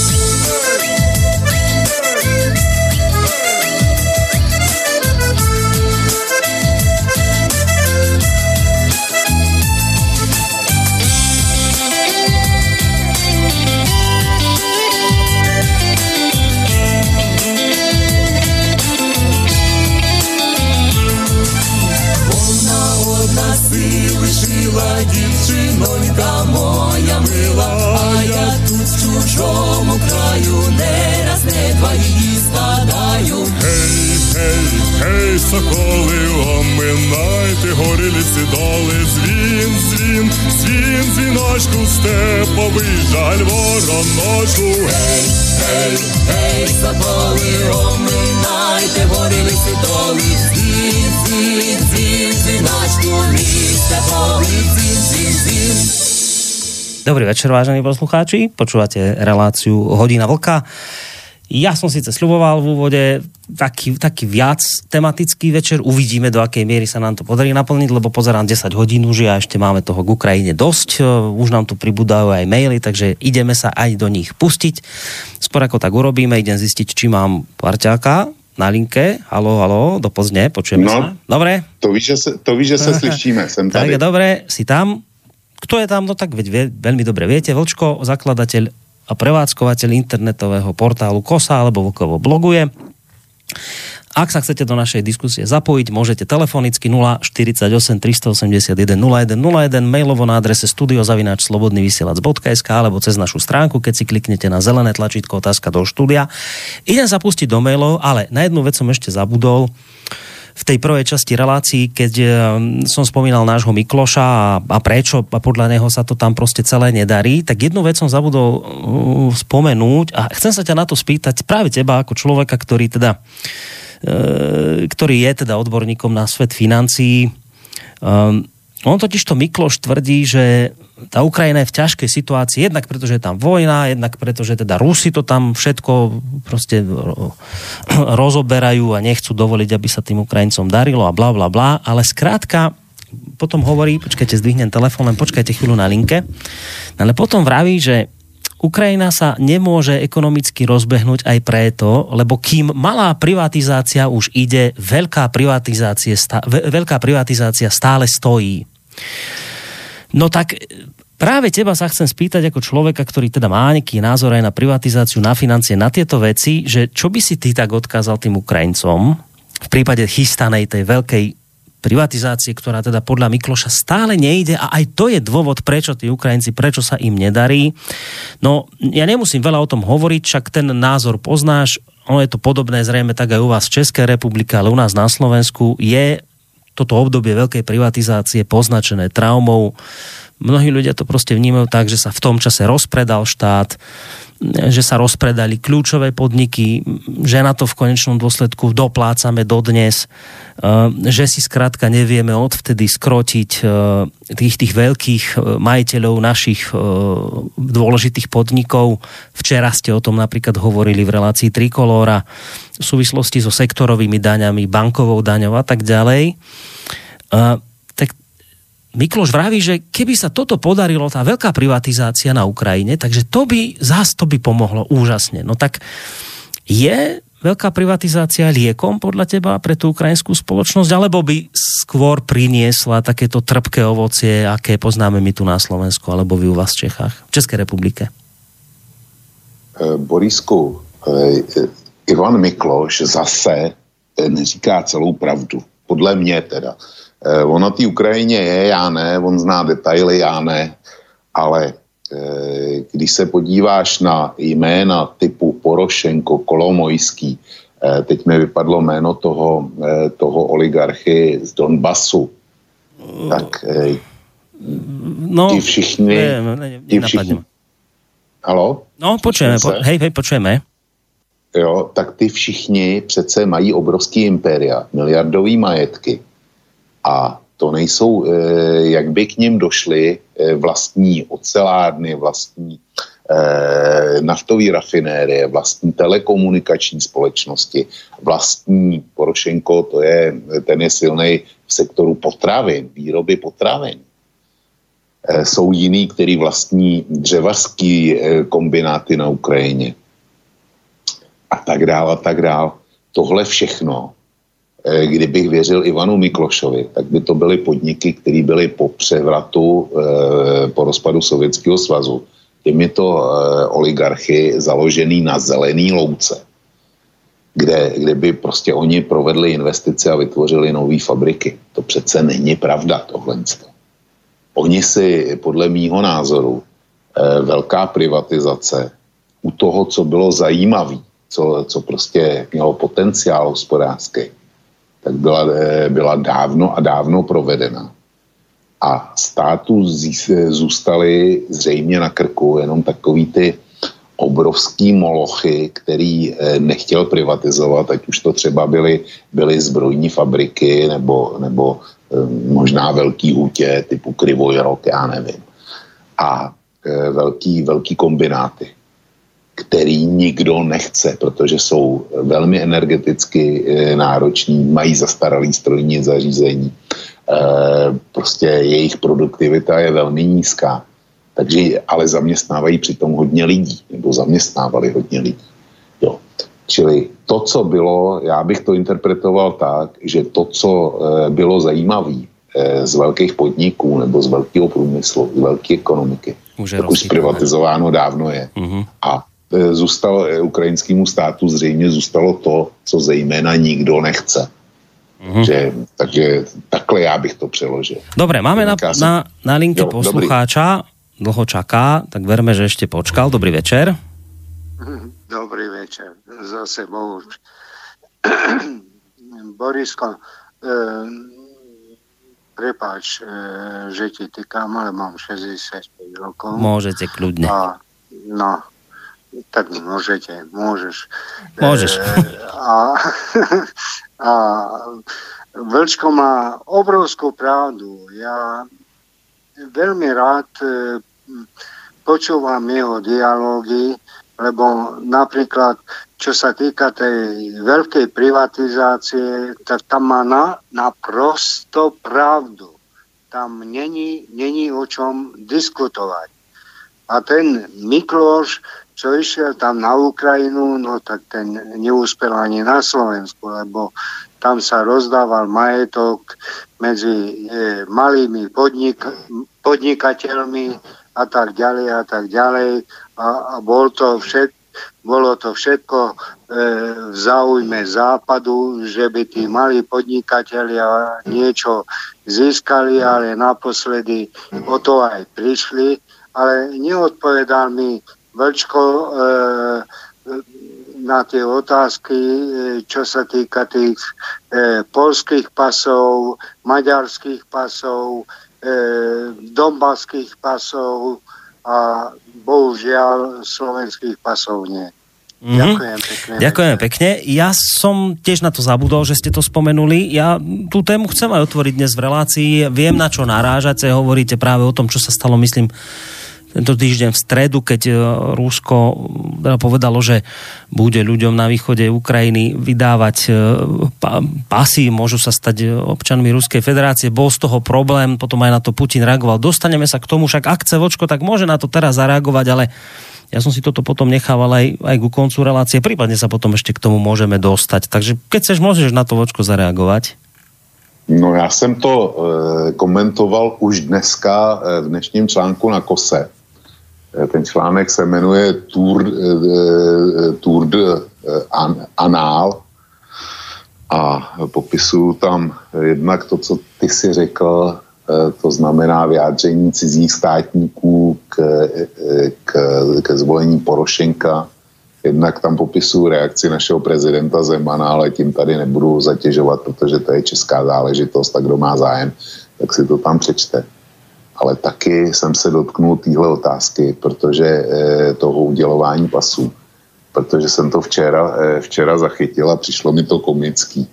U nás se totiž, eh, prvně jsem to zachytil na spravodajském kanále České televize ČT24, kde jsem koukal na večerní zprávy a tam za sebou běžely dva titulky. Z nich jeden, jeden říkal, Rusko atakuje Ukrajinu a chce Ukrajincům přidělovat, zhruba je to parafráze, a chce Ukrajincům přidělovat eh, neoprávněně eh, ruský pasy. Myšleno Ukrajincům z Donbasu. A zatím běžel eh, další titulek, který říká, Český parlament eh, přijme zákon, který bude umožňovat eh, potomkům migra- českých migrantů, eh, emigrantů získání českého pasu. Ty dvě, ty dvě, ty dva spravodajské titulky běžely No. za sebou. Jo. A já tě, já tě přečtu, ještě dneska už je i oficiální stanovisko Ministerstva zahraničních věcí eh, České republiky, který říká, rozhodnutí Ukrajinské federace zjednodušit vydávání ruských pasů občanům Ukrajiny, kteří žijí v oblasti Doněcké a Luhanské, v části Doněcké a Luhanské oblasti je dalším krokem, který podkopává šance na mírové řešení konfliktu s Ukrajinou. Jedná se o útok proti ukrajinské svrchovanosti a odporuje minským dohodám. No, to říkáte oficiální stanovisko Ministerstva zahraničí České republiky. Já se pamatuju, a není to tak dávno, kdy Ministerstvo zahraničí věcí České republiky vydalo, eh, vydalo nařízení, kterým se eh, zjednodušovalo vydávání pasů potomkům českých migrantů na Ukrajinu, a to dokonce včetně Donbasu. A zřídili to, eh, zřídili to tuším, že se ty, ty papíry, aby tam mohly i ty, i ty z východu, jako, jo, který by měli zájem, zájem emigrovat do Čech zpátky, potomci v nějakém třetím, čtvrtém koleni, tak bylo to zřízeno nikoli v Kijevě, ale v Oděse. Takže tohle jsme dělali my, to děláme my. A e, Putin má pravdu, Putin vydal stanovisko, e, který už tady zaznělo taky, že to též, co, co dělá dneska on, tak dělají Poláci, dělají Maďaři, dělají Rumuni, mm-hmm. že není sebe menší důvod. Proč by, to, e, proč by to nedělala i Ruská federace? A teď si představ, že já nepochybuji o tom, že se k tomu připojí západní Evropa. A bude to tatáž západní Evropa, která chtěla a do, doposavať chce, aby my jsme přijímali nelegální migranty. A, a se doprovázejí to zase těm, tě, těma ptydepekecama, protože logický důvod není. Hmm. těma pěkně znějícíma frázema že eh, je to z humanitárních důvodů, že to je přece lidský a že to jsou lidský bytosti a že my teda eh, jim máme dát šanci poskytnout, eh, poskytnout prostor a eh, kde si co si, že si to vlastně zaslouží. Ale že, že vlastně volný pohyb obyvatelstva a že každý člověk má právo si zvolit nejenom, nejenom eh, občanství nějakého státu, pokud ten stát je ochotný mu to udělit, ale dokonce i zvolit si svý pohlaví. Mm. Eh, tak na jedné straně tohle. Na druhé straně bude Rusko, který říká Ukrajincům, pokud máte zájem a jste, jste ruského původu a vyznáváte ruské hodnoty, tak eh, se můžete stát naším občanem. Tak eh, oni na to ty Ukrajinci, který notabene jsou ve váleční zóně. Áno, toto je dôležité povedať. Toto, čo A- teraz povedal. prezident Porošenko eh, nazval tažení proti ním protiteroristickou eh, operací. Hmm. To je její oficiální název té války eh, z kijevské strany. Tak jestliže je, je to protiteroristická eh, operace, tak přece ti, kteří žijí na Donbase a nejsou smířeni s Kijevem, tak jsou notabene teroristi. Hmm. To z toho vyplývá logicky. Takže by měli být rádi, že se jich vlastně zbaví. Jenomže oni najednou, eh, oni je klidně, nebo nevím jestli klidně, ale oni tolerují vydávání polských, maďarských, českých, já ne, rumunských, nevím jakých pasů ještě. To, to teda budou tolerovat, protože se chtějí dostat do Evropské unie. A to jim nevadí zřejmě, ale když to jsou pasy ruský, který jasně říkají, že lidi radši budou žít u toho nenáviděného Putina, který jim zaručí tu korupci podle pana, pana Šulce a bude vystavovat antisemitismu a nevím čemu všemu, tak radši budou žít u něj, než pod, pod Porošenkem nebo pod Zelenským. Hmm. Jo. To je celý komentář a já doufám, že jsme toho posluchače uspokojili, protože ty jsi to měl připravený, já jsem to samozřejmě měl připravený taky, jo. Ale mě fascinuje ta, eh, ta drzost a hloupost eh, českých orgánů, který se k něčemu takovému eh, propůjčí. A eh, jako profesní nekvalifikovanost editora České televize, protože já jsem schopen to doložit, že ty dvě zprávy jdou na těch titulcích eh, po sobě v archivu. Já to mám založený. Jo. Čili on to pustí za sebou. To, to, to už nechápeš To už vůbec. úplná pe- pesť na oko. Uh, možno je to nejaký rozvracač, že chcel na to ľudí takto upozorniť, No, aby videli, že aké je to šialené. Ale Je to, je to rozvrače, rozvraceč. A- Áno, presne tak ako vravíš, e, Putin na to reagoval slovami, že o čo sú Rusi na Ukrajine horší než Rumúni, Poliaci alebo Maďari, že keď oni môžu, prečo by on nemohol. A je pravda presne to, čo si povedal, západné krajiny, Nemecko, Francúzsko už hneď sa postavili na stanu Ukrajiny, že teda aké strašné veci sa dejú, destabilizácia Ukrajiny a tak ďalej, a tak ďalej. No, treba povedať, že my na Slovensku s týmto máme trošku problém, lebo e, my máme maďarskú menšinu, dnes sme síce s, Orbánom kamaráti, hlavne skrz teda tie migračné záležitosti, ale e, iste si mnohí poslucháči pamätajú, že Maďarsko začalo takto vydávať aj, aj slovenským Maďarom e, pasy. A nám sa to nepáčilo, my sme kvôli tomu za, zaviedli zákon o dvojakom občianstve, ktorý vlastne hovoril o tom, že ak takto osoba získa pás, ak získa takto občianstvo Maďarskej republiky, tak príde o to slovenské. Bol z toho problém, ale ja, ja priznám sa, neviem, v akej to teraz e, situácii, že či sa to už zrušilo, alebo to ešte stále funguje, ale viem, že sme s týmto mali problém. Pretože treba úprimne povedať, že Orbán si takto vlastne buduje svoju voličskú základňu na Slovensku napríklad, lebo vie, že jednoducho Maďari tu na Slovensku mu dávajú vo väčšej miere hlas. Čiže chcel si proste takýmto spôsobom rozšíriť uh, svoj volebný elektorát, tak toto poviem. Čiže my sme, my sme to odmietali a teraz v rámci nejakej konzistentnosti je správne povedať, že tak keď to odmietame na Slovensku zo strany Maďarska, že s tým máme problém, že takto vydáva pasy Slovákom alebo teda Maďarom žijúci na Slovensku, tak by sme to mali rovnako odmietnúť aj v prípade Rúska, ale e, tu je ten základný rozdiel v tom, podľa mňa, že Rúsko toto urobilo na územiach, na ktorých sa bojuje. Tam, je, tam proste dochádza k bojom a to sú jeho obyvatelia, občania Ruska, ktorých môže Rusko takýmto spôsobom chrániť. A podľa mňa to je zásadný kvalitatívny rozdiel, na ktorý proste v takejto situácii podľa mňa treba prihliadať. Pokiaľ by tam vojna nebola, pokiaľ by tam nebol vojnový stav, tak ja v rámci konzistentnosti musím skonštatovať, že počkať, ale keď to odmietam u Maďarov na Slovensku, tak musím rovnako byť proti aj tomu, čo robí teraz Rusko. Ale pre mňa, opakujem, zásadný kvalitatívny rozdiel je v tom, že na tých územiach sa bojuje a ako si aj ty veľmi správne povedal, Kiev považuje týchto ľudí za teroristov.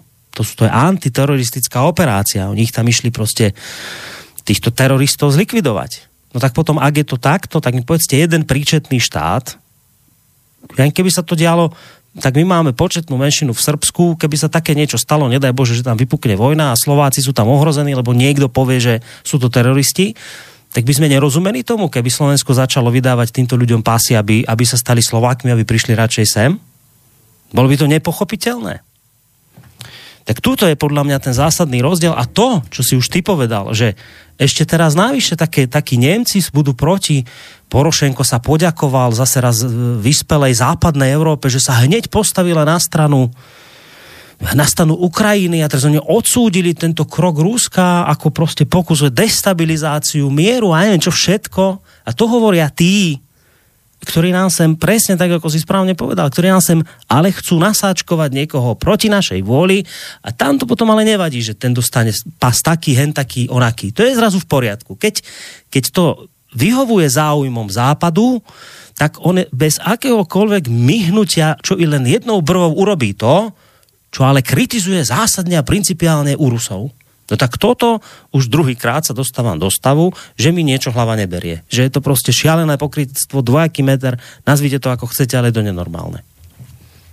Borisku, A to tam nehovoria, je- prepáč, už len jednu vec k tomu, ešte som zabudol, a to nehovoriac o tom, a to sa dostávame k téme dnešného večera, že Zelenský keď som hovoril, keď si hovoril v úvode, že nebudeme veľmi vedieť, čo o ňom, lebo však ešte dokopy nič, no tak napríklad tuto už vieme, v tomto prípade už Zelenský reagoval, Šašo, že nový ukrajinský prezident Volodymyr Zelenský vyzval na ďalšie medzinárodné sankcie voči Rusku po tom, čo Putin dekretom uľahčil ľuďom žijúcim na separatistických územiach východnej Ukrajiny získať ruské pasy. Takže už, už máme prvé, pr- prvý krok pána Zelenského, že treba pritvrdiť voči Rusom sankcie, lebo si dovolili takúto nehoráznú vec.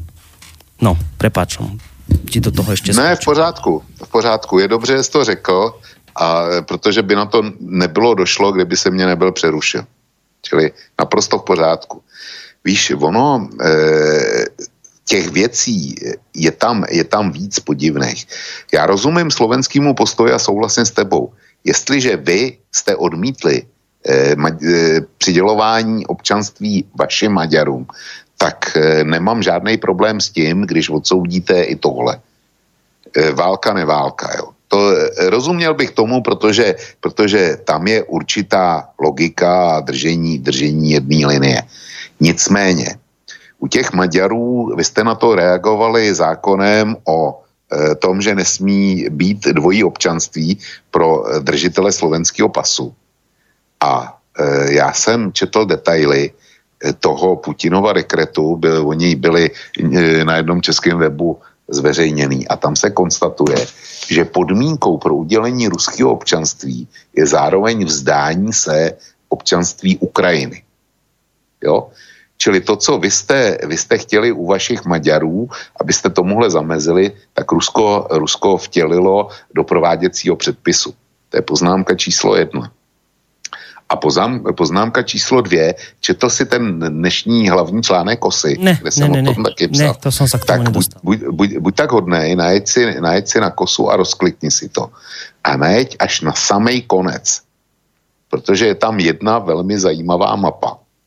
To je ten, o, ten popis- eh, s, s Zemanom článok? Jo, jo, jo, jo. jo. Počkaj, tak to si musím pohľadať u teba. Dobre, však hovor kľudne, si to zatiaľ. E, najeď až na samý konec. A je tam historická mapa, kde jsou historické hranice Ukrajiny, tuším do roku 1631, co byla vlastní Ukrajina. To je takový maličký území okolo Kieva. Mhm. Všim, že má, že má hnědou barvu. A Ano. pak tam jsou růz, různý barevný zisky, Áno, áno, vidím. tak jak získávala území. A e, je tam velká e, bledě modrá oblast Áno, na východe. na, na východě Ukrajiny, na východě a ve středu Ukrajiny a na jihu. A tam je popisek, že tato část byla k Ukrajině přičleněna rozhodnutím Vladimíra Ilíče Lenina v roce 1922. To tam je napsané. Mhm. Mm-hmm. Jo. Áno. Eh, Říkalo se tomu nov, Novorusko, to jsem tam doplnil já. Protože, protože když vzniklo to e, opolčenství na Donbasu, tak oni to původně nazvali Novorusko. Na základě, zřejmě na základě tohohle, jo. Že, to, že, to bylo, že se to jmenovalo Novorusko do e, roku 22, než to bylo e, Leninem přidaný Ukrajině. Jinými slovy, já rozumím tomu, eh, nebo ti Ukrajinci, kteří budou žádat o ty eventuální ruský pasy, tak byli Rusy s jasnými stoprocentními Rusy do roku 1922. A v roce 22 Lenin z nich udělal eh, emigranty, respektive Ukrajince, rozhodnutím, eh, rozhodnutím eh, svým a jedním podpisem. Oni, aniž by zvedli zadek ze židle, tak se stali občany jiného státu. Takže já nevidím vůbec žádný důvod k tomu, protože určitě jsou ještě některý, kteří v té době už byli na světě. Takže ti se vracejí, pokud si zažádají, tak u těchto je to naprosto logický. A u těch ostatních, jestliže my přijímáme zákon o tom, že potomci českých emigrantů, který utíkali před eh, komunist, eh, komunistama nebo eh, Hitlerem do zahraničí a dneska žijou například ve Velké Británii a nejsou srozuměný s Brexitem, takže si můžou požádat, požádat o český pas a bude jim promptně vyhovně, vyhověno tak na stejném základě bych to viděl, že to ten Putin udělá a je to pro mě logický. Vycházím z téhle historické mapy. Hej. Inak keď sa na tú mapu pozerám, tak kúkam, že to vlastne celá Ukrajina je darovaná. Že No, na d- sebe... darovaná. Eh, Podstatná část je darovaná ruskými cary. Mhm. To je ta, ta část Ukrajiny směrem nahoru k Bělorusku a e, částečně k Polsku. Pak je tam ta část eh, na samém západě Ukrajiny, Mhm. kterou připojil Stalin na základě paktu Hitler-Stalin eh, k eh, tehdejšímu sovětskému svazu. A ku podivu eh, ukrajinští vlastenci s tím nemají žádný problém. A Kiev, který, který Lenina Stalina nesnáší, tak s tím žádný problém ne, taky nemá. No a pak je tam, pak je tam ta modrá oblast toho, toho Novoruska. No a potom ešte Krím máš dole od te- Chruščova. Jo, a dole, dole je ještě Krym, 650. rok, který připojil, připojil Ch- Chruščov. Čili on, e, část území jim daroval Stalin, část území jim daroval Lenin, část území získali od ruských carů a část e, území jim daroval. Chruščov. Jo. A ukrajinské hranice len taký fľačik v podstate, ja neviem. Je, a budeme se Slovensko. bavit o tom, eh, o tom jako o, o, o Ukrajině a je, její suverenitě a historických nárocích. Hm. Zvláštní. Hm? No, zvláštnosti je viac tu dnes večer. Ideme sa pozrieť už, a už ten čas velí sa kúknúť aj do mailov, tak poďme na ne. Jasne. Dáme si prvé kolo mailových otázočiek. Môže byť, že budú také maily, na ktoré sme už odpovedali, vyjadrili sme sa k ním, tak buď prebehneme, odpovieš, uvidíme. Tak poďme na to tak, ako prišli. Andrej, dobrý večer. Do akej miery je možné porovnať e, vlkovo vyjadrenie absolútneho zúfalstva v prezidentských voľbách na Ukrajine so zvolením Barbie Čaputovej na Slovensku tiež pár mesiacov pred voľbami úplne neznámej osoby? Pýta sa Andrej. Já si myslím, že to porovnat nejde. Já bych srovnal, srovnal e, vaší paní Čaputovou s Macronem a já už jsem to tady e, tohle, poro, eh, tuhle paralelu dával k dobru víckrát. Já bych e, paní Čaputovou a to, co se děje na Ukrajině, se Zelenským nesrovnával. Já, já si myslím, že s ní se můžete do, dožít poměrně příjemného překvapení. E, pokud si paní Čaputová uvědomí, že jí volilo 25% Slováků v podstatě. Jo. A že má proti sobě, ne, nemusí mít proti sobě, ale že jí nevolilo 75% voličů a vyvodí z toho nějaký rozumný důsledky a nebude bigotně dogmatická, tak dokonce si myslím, že to může být dobrá prezidentka. Protože mně se v těch předvolebních debatách docela líbila. A eh, pokud si dokáže vybrat eh, dobrý poradce, kvalitní poradce a kvalitní administrátory, nikoli v demagogy, eh, který se budou líbit deníku SME nebo deníku N a jiným podobným, tak mu se můžete dožít docela, docela slušného, příjemného překvapení, protože v té dámě určitě teda něco je. Jo. To nebuďte, nebuďte, dejte jí šanci A a myslíš, že v Zelenskom, a v Zelenskom něco ne, není? Ale může být, já, já ho nem, eh, Borisku, já ho nemám nakoukanýho. Ale paní Čaputová aspoň teda zná politické reálie a e, do čeho se zapojila, má právní vzdělání, ale komik, komik je jenom komikem. Tom, Může být, že to, může být, že to je obrovský skrytý talent, nevylučuju to, ale e, porovnej si procentní šanci na to, že dobrý právník nebo kvalifikovaný právník, který má něco za sebou, e, může uspět a porovnej si, e, porovnej si šanci, že může uspět herec. Hej, tak tu, ako v tomto smere samozrejme sú rozdiely, to zase nemožno uprieť. Uh, na druhej strane, aby som tam nejaké podobnosti videl, uh, budem citovať z portálu Hrot Info. Uh, Zelenský v kampani veľa spomínal korupciu, ktorú Ukrajinci vnímajú ako vážny problém. Hovoril typické frázy typu, že chce priviesť k moci slušných ľudí, o reštarte súdneho systému a obnovení viery v štát. Podobné vyjadrenia môžeme vnímať aj u našich politikov. Spravodlivosť je možné dosiahnuť len ak sa slušní ľudia spoja, povedala Zuzana Čaputová. Reštart krajiny, hovorí Truban z progresívneho Slovenska. Vrátiť dôveru ľudí v štát, hovorí Andrej Kiska. Uh, čiže tam sú také podobné ťahy a možno, že na toto poslucháč narážal. Podľa mňa tuto by som videl také podobné podobnosti, skrátka medzi nimi. To, čo som hovoril aj pred pesničkou, taká sada fráz. Ja nehovorím, že nebola dobrá v diskusiách. Bola, prevyšovala tam ľudí, fakt jej to išlo, hovorí súvisle, hovorí plynulo po slovensky, ale e, ale také tie sády, že, že za tebou stojí zase nejaká úspešná marketingová firma, že presne o týchto veciach rozpráva ona, Zelenský, korupcia, slušnosť, veci, tam som našiel proste nejaké také uh, také podobnosti a podobnosť vidím aj vo frustrácii ľudí a voličov, ktorí dávajú hlas Zelenskému a jej. Že je to taký, no ne, tak možno nie protestný hlas, možno zo zúfalstva, možno z toho, že proste chcem zmenu. No, aj tá zmena mi tam u oboch bliká úplne rovnako akože zmena je niečo, čo ma má, čo dáva mandát tomu človeku dať hlas, že, lebo obaja hovoria o zmene. No tak tuto ja by som na rozdiel od teba proste isté súvislosti alebo podobnosti videl, aj keď na druhé strane... Počkej, uznám... Bodisku, počkej, počkej. Je samozřejmě, že v těch metodách, nebo respektive v těch prohlášeních, eh, který použila paní Čaputová a Zelenský, tak určitá podobnost je a dokonce musí být. A kdyby si si k tomu dodal, dodal eh, to, co říká Babiš, tak by si to tam našel, našel zase, protože to jsou věci, na které lidi, lidi e, slyší vždycky. Ale já jsem mluvil o tom, že pro mě protestní volba je něco jiného než volba ze zoufalství. Trvám na to, na své definici, že na Ukrajině to byla volba ze zoufalství.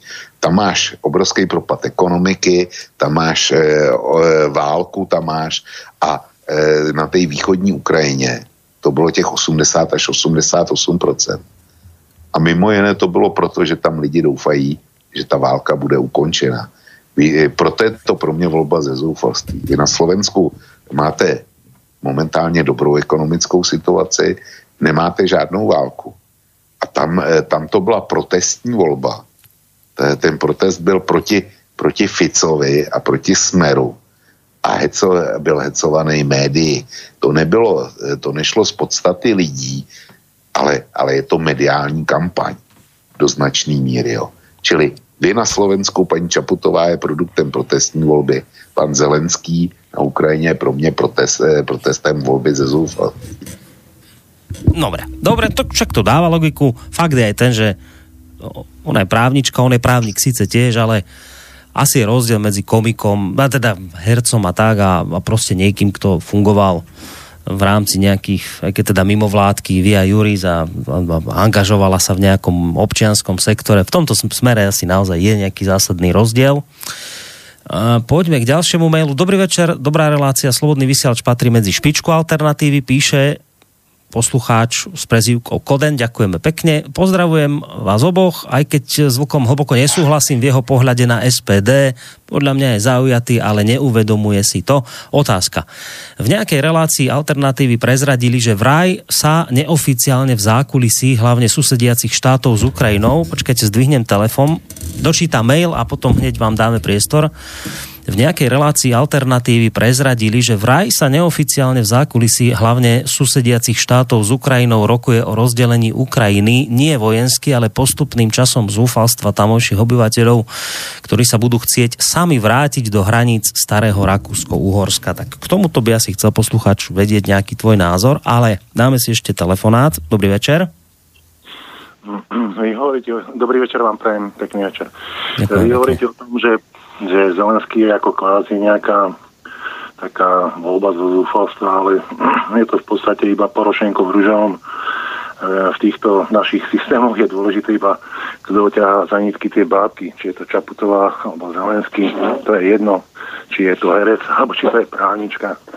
A druhá vec, tá Ukrajina sa už začala deliť však na, e, sa naštartovali procesy, pretože Minsk 2 bol neúspešný a vlastne nedošlo k nejakému nejakej dohode, alebo došlo k dohode k takej, k, ktorá bude viesť k rozdeleniu, alebo proste k nejakému úplne inému usporiadaniu Ukrajiny. Však Ukrajina je bohumilý štát.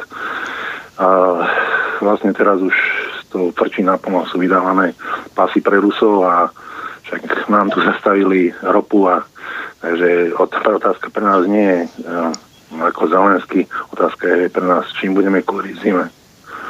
Takže vám prajem mm. pekný večer. No, ďakujem pekne za telefonát. Majte sa do počutia. No už tá prvá časť telefonátu sa ešte týkala teda toho, že či je nejaká paralela a spojitosť medzi Zuzanou Čaputovou a, a, a Zelenským.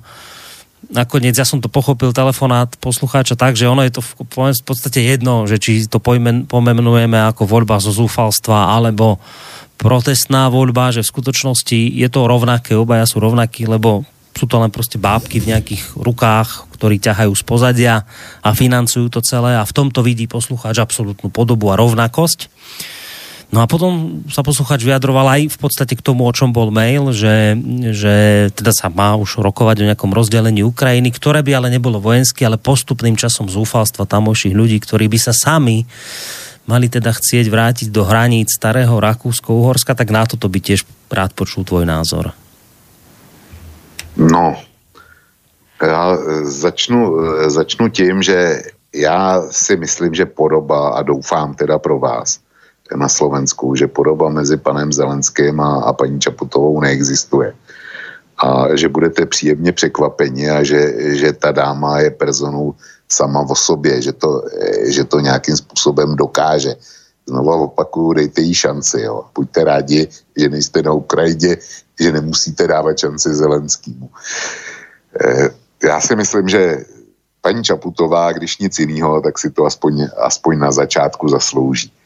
A teďko k tomu rozdělení Ukrajiny. Já jsem to četl taky, tohle, ty, ty názory, že se to rozpadne, ale já na to nevěřím.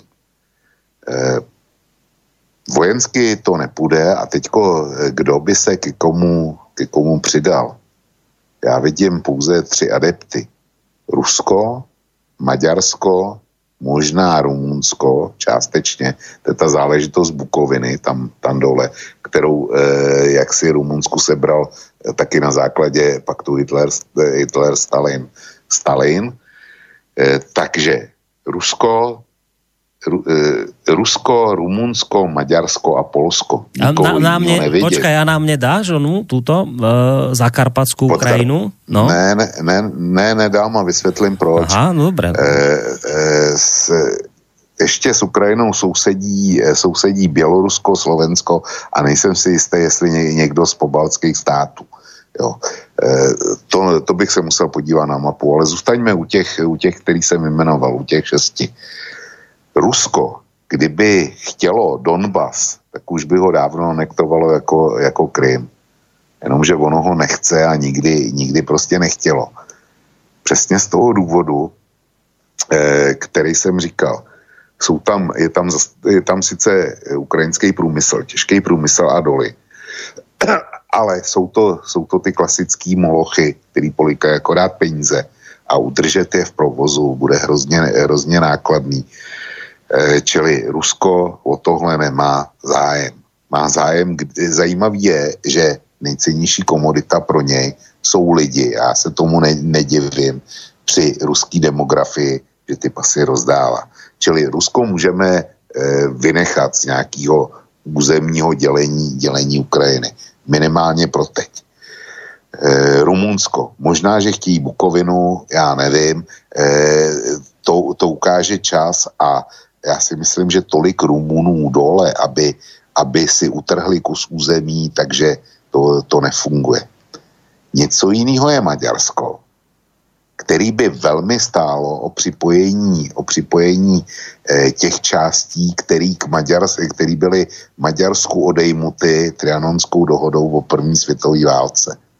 A mimo jiné, to je zároveň i podkarpatská Rus, nebo zakarpatská Rus která nebyla nikdy součástí Slovenska, ale byla součástí eh, Uherska. Jo. Vy jste byli horní země, ale tohle, tohle bylo něco jiného. Hmm. Čili eh, proto to nemůžete dostat, ne, že bych vám to nepřál. Klidně vám to, eh, klid, já bych vám to klidně dal. Ale jestli by si to někdo vzal, tak Maďaři. tak to dělíme Ukrajinu. a, a, a tamní, tamní menšina Maďarská je v tomto směru velmi aktivní a dokonce už podnikala i nějaké kroky tímto směrem. Čili Maďaři ano. A teďko se podívejme na tu hranici, eh, na tu část Ukrajiny sousedící s Polskem. To je bývalá Halič, jenomže tady právě je e, soustředěný jádro těch ukrajinských nacionalistických hmm. sil, těch, kteří velebí Benderu. A ti, že by se přidali k Polsku, to je krajně nepravděpodobný, to e, prostě můžeme s jistotou vyloučit. Čili já na to nevěřím. Bělorusko žádný územní nároky nemá a Slovensko taky ne. Takže jestli se Ukrajina rozsype, tak já bych to viděl, eh, kdybych měl předvídat, nebo kdybych věděl, že se Ukrajina rozdělí a rozsype, tak já bych dal jinou dělící linku. Já bych to rozdělil na pravobřežní a levobřežní Ukrajinu. Mm. E, podél břehů Dněpru. Ta e, levobřežní, ta je ruskojazyčná, nebo velmi, je tam větší část ruskojazyčného obyvatelstva. Takže bych si uměl představit, že, že vytvoří nějakou ruskou ukrajinskou republiku, která nutně nemusí být součástí Ruska, ale může být samostatná. A potom pravobřežní Ukrajinu, která bude ta slava Ukrajině, jo, taková ta modrožlutá až za hrob a bude dělat všechno možný, aby nedala Rumunům, Maďarům a Polákům ani decimetr ukrajinský země. Mm. Uh Teraz taký jeden konštatačný mail, že my aj Ukrajinci sme volili vytvorený mediálny obraz, s uvažovaním to nemá nič spoločné, myslí si vysoký Japonec. A pridám ešte mail Zuzany. E, dobrý večer, obom prajem Boris. Nič nedorazilo Ukrajincom a už vôbec nie to, že Kolomojský platí Zelenského. Poviem vám prečo. Po veľmi dlhej dobe som bola cez Veľkú noc mimo Bratislavy a rozprávala som sa s veľa ľuďmi vo vekovej kategórii od 20 do 50 plus. Budete sa čudovať, ale u nás existuje 80% ľudí, ktorí nemajú šajnu o tom, kto je v parlamente Slovenskej republiky, aké strany, kto je terajší či budúca prezidentka. Dokonca nevedia ani, čo sú to no-go zóny, proste absolútne nič, lebo vraj oni nemôžu všetko sledovať. Podotýkam, že to sú ľudia, ktorí sú rôzneho vzdelania, dokonca by som povedala, že na jedného nikto nebol z nich nevzdelaný a zašla som. Žasla som. A ešte podotknem, že všetko relatívne chudobní ľudia. Už ma nikto o ničom nepresvedčí, iba o tom, že voľby nemajú zmysel. Neviem, prečo by to bolo inak na Ukrajine. Tak. Toľko mail od Zuzany. To bola jej reakcia k tomu, keď ja som hovoril o tom, že však Ukrajinci majú zlú skúsenosť s Porošenkom a hádam vedia, že, že Kolomojský stojí za ďalší oligarcha stojí za Zelenským, takže hádam by sa mohli poučiť. Tak Zuzana mi vraví, že nie, že Zuzana vraví, že v žiadnom prípade, no tak však si to počul nakoniec, že aké je to zúfalé, zistila. No, já první řadě, v prvním kroku pozdravím paní Zuzanu, protože je to naše tradiční posluchačka a respondentka. A já doufám, že nemá pravdu. Jakkoliv si myslím, že jí má, rozporoval bych jenom to číslo, který uvádí 50 až 80 já si myslím, že tolik diváků, já nevím, která u vás je nejpokleslejší z televizí. U nás je to určitě Barando. A potom, potom Nova s Primou, ale snad tolik diváků dohromady nemají, aby to dali, eh, dalo, eh, dalo tyhle čísla. Já doufám, paní Zuzano, že i na Slovensku eh, to je lepší, ale eh, uznávám, že jádro v tom, co jste, na, eh, co jste napsala, eh, je a rozporovat to nebudu. Budu rozporovat jenom ten počet. Hmm. No, ja neviem s tými televíziami, ja televíziu už našťastie nemám, nesledujem to a neviem, ako je to teda s úpadkom televízií na Slovensku, ani ma to úprimne nezaujíma. Uh, ja som ešte chcel, lebo však pozerám na ten čas, že my sme už vlastne si minuli čas, ten štandardný, tradičný na túto reláciu a to sme vlastne stále pri Ukrajine. Ešte teda mám ambíciu sa posunúť aj k tej druhej téme, aspoň tak v rýchlosti, ale ešte som chcel niečo k tejto Ukrajine, lebo som tam videl nejaký mail, ale neviem ho teraz nájsť, kde niekto sa pýtal, že, že niečo v tom zmysle, že no dobre, a je teda ten, ten Zelenský bude nejakou teda zmenou, lebo že on sa, tam bola taká nejaká otázka, že mal pocit, že ten Zelenský by mohol byť nejaký proruskejší alebo taký ústretovejší voči Rusku. Však nakoniec neviem, či aj sám Porošenko ho neobviňoval z nejakej proruskosti, asi je za to, že on má tú materskú reč, reč ruštinu Takže či v tomto smere sa nedá od Zelenského očakávať nejaké nie, niečo pozitívne, nejaká pozitívna zmena? No ja som si popozeral zo pár vecí, čo už teda on sám povedal, alebo na čo sa chystá, tak uh, uh, ono samozrejme, že v tej domácej politike je neurologickým bodom vojna na východe Ukrajiny. Zelenský tesne po víťazstve v prezidentských voľbách vyhlásil, že zabezpečí pokoj zbraniam na Donbase prihlásil sa k Minskému mierovému procesu a za najvyššiu prioritu považuje návrat Ukrajincov zadržiavaných na územiach ovládaných povstalcami a zadržiavanými v Rusku. Voličom slúbil, že teda týchto ľudí vráti naspäť do krajiny. Trošku mi to prípada, ako keď Porošenko po voľbách povedal, že veľmi rýchlo ukončí tam ten vojenský konflikt, že rozpráši teroristov a bude pokoj, tak tento slubuje, že teda vráti zadržiavaných Ukrajincov a že, a že zabezpečí pokoj zbraní na Dombase. Zároveň v tejto súvislosti on povedal, že rozbehne masívnu mediálnu kampaň, ktorá bude zameraná na obyvateľov osídleneckých, odštiepeneckých území. Chce, hovoril nejak o masívnej informačnej vojne. Ja priznám sa celkom ne, nerozumiem tomu, čo má byť obsahom tej kampane, tej informačnej vojny respektíve čo tým teda sleduje. On hovorí, že teda tá informačná kampaň zameraná predovšetkým na oštiepenecké územia má smerovať k tomu, aby jednoducho bol tam zabezpečený pokoj zbraní. Hovorí o tom, že chce presadiť viac priamej demokracie cez referenda. Tuto niektorí analytici, zvlášť po vývoji v Británii v súvislosti s Brexitom, hovoria, že fúha, že toto je dosť riskantné. Uh, hovorí, že zruší prezidentskú, poslaneckú a sudcovskú imunitu. No a to, čo mnohých zaujíma, že či teda je to nejaká zmena, tak Zelenský slubuje smerovanie Ukrajiny do Európskej únie, presne tak ako Porošenko. Porošenko bol asi takým väčším obhajcom vstupu do NATO. Nie, že by, nie, že by Zelenský nebol, ale ten hovorí v tomto aspoň tú vec, že teda on by preferoval referendum v tejto otázke. Takže to sú také základné veci, čo som si ja teda všimol od neho, čo už nejako deklaroval, čo už povedal a zároveň už sa vyjadril aj k tým sankciám voči Rusku, že treba ich sprísniť v súvislosti s tým spomínaným uh, s tými vecami ohľadom ruských pasov, tak no či z tohto, čo som teraz povedal, možno očakávať nejakú zmenu kurzu Ukrajiny, no mne sa to veľmi nezdá, priznám sa.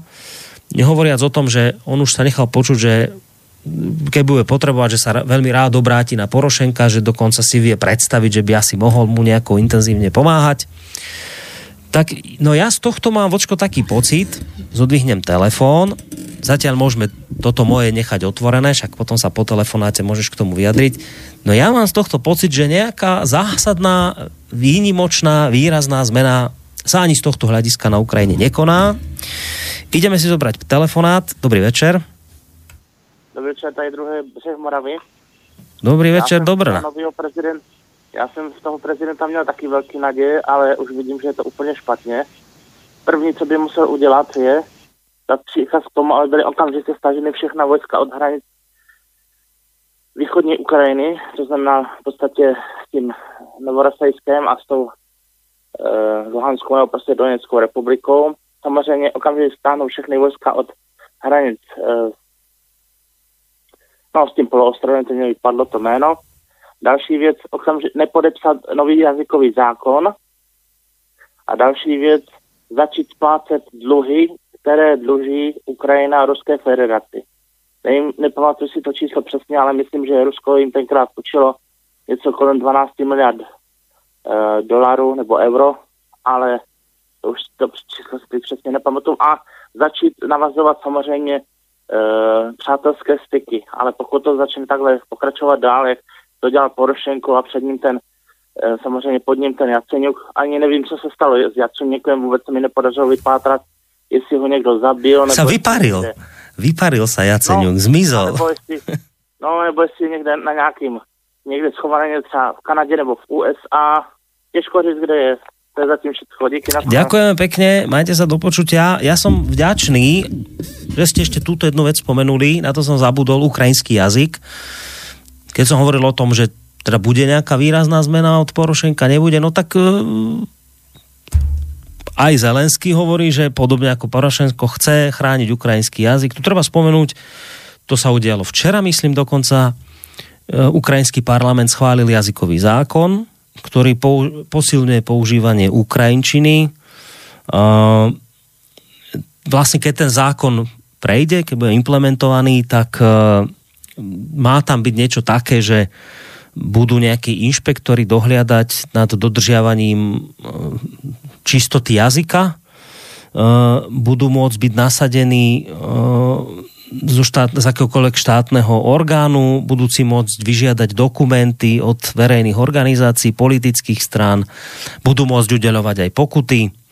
Uh, no a práve spomínaný Zelenský, ktorý teda ovláda ruštinu, vyhlásil, že on ako oficiálny jazyk samozrejme podporuje Ukrajinčinu, teda s týmto, s týmto zákonom on osobne problém nemá, ale treba pre objektivitu povedať, že uh, povedal, že ale on by predsa len to používanie Ukrajinčiny radšej uh, verejnosť nejako povzbudil, aby ho dobrovoľne používala viacej a nešiel by cez nejaké nútenia a pokuty na to. No ale v konečnom dôsledku aj tu sa ukazuje, že nejaký zásadný rozdiel neexistuje medzi ním a Porošenkom. A ešte furt musí Vočko čakať, lebo opäť máme niekoho na linke, tak dám ešte poslucháčovi priestor a potom už naozaj Vočko pôjde na to. Tak, dobrý večer. Dobrý večer. Ja som zaregistroval, že, že ten nový prezident, ten Zelenský, že je Žid. Že tam je premiér Žid. Ja by som sa chcel Vočka spýtať, že či sa dá očakávať nejaké bližšie spojenie s Izraelom. Toľko, ďakujem. Ďakujeme pekne, do počutia. Ste nás asi nepočúvali od začiatku, lebo my sme sa tejto židovskej otázke už venovali. Ale však dobre, tejto otázke, že či by to mohlo nejako intenzívne spojiť e, Izrael s Ukrajinou, túto otázku sme neotvorili, takže legitímna otázka, dobrá, tak však aj na to môže Vočko zareagovať, aj na viac vecí, ktoré tu zazneli. Já začnu od toho posledního, protože to si pamatuju a bude to vyřízený nejdřív. E, já nevím, jestli, jestli dojde k nějakému těsnějšímu propojení, ale e, jestliže bude mít Ukrajina co nabídnout Izraeli, tak určitě o to Izrael zájem projeví. Jako už se to stalo za Porošenka, kdy si koupil e, z Ukrajiny jejich e, speciální radary, který se jmenují Dušin Kolčucha, nebo tak nějak, který nasadil v boji proti e, syrským systémům S-300 a nasadil je úspěšně, jak se ukázalo. Čili Izrael určitě se s nějaké spolupráci a kontaktům bránit nebude.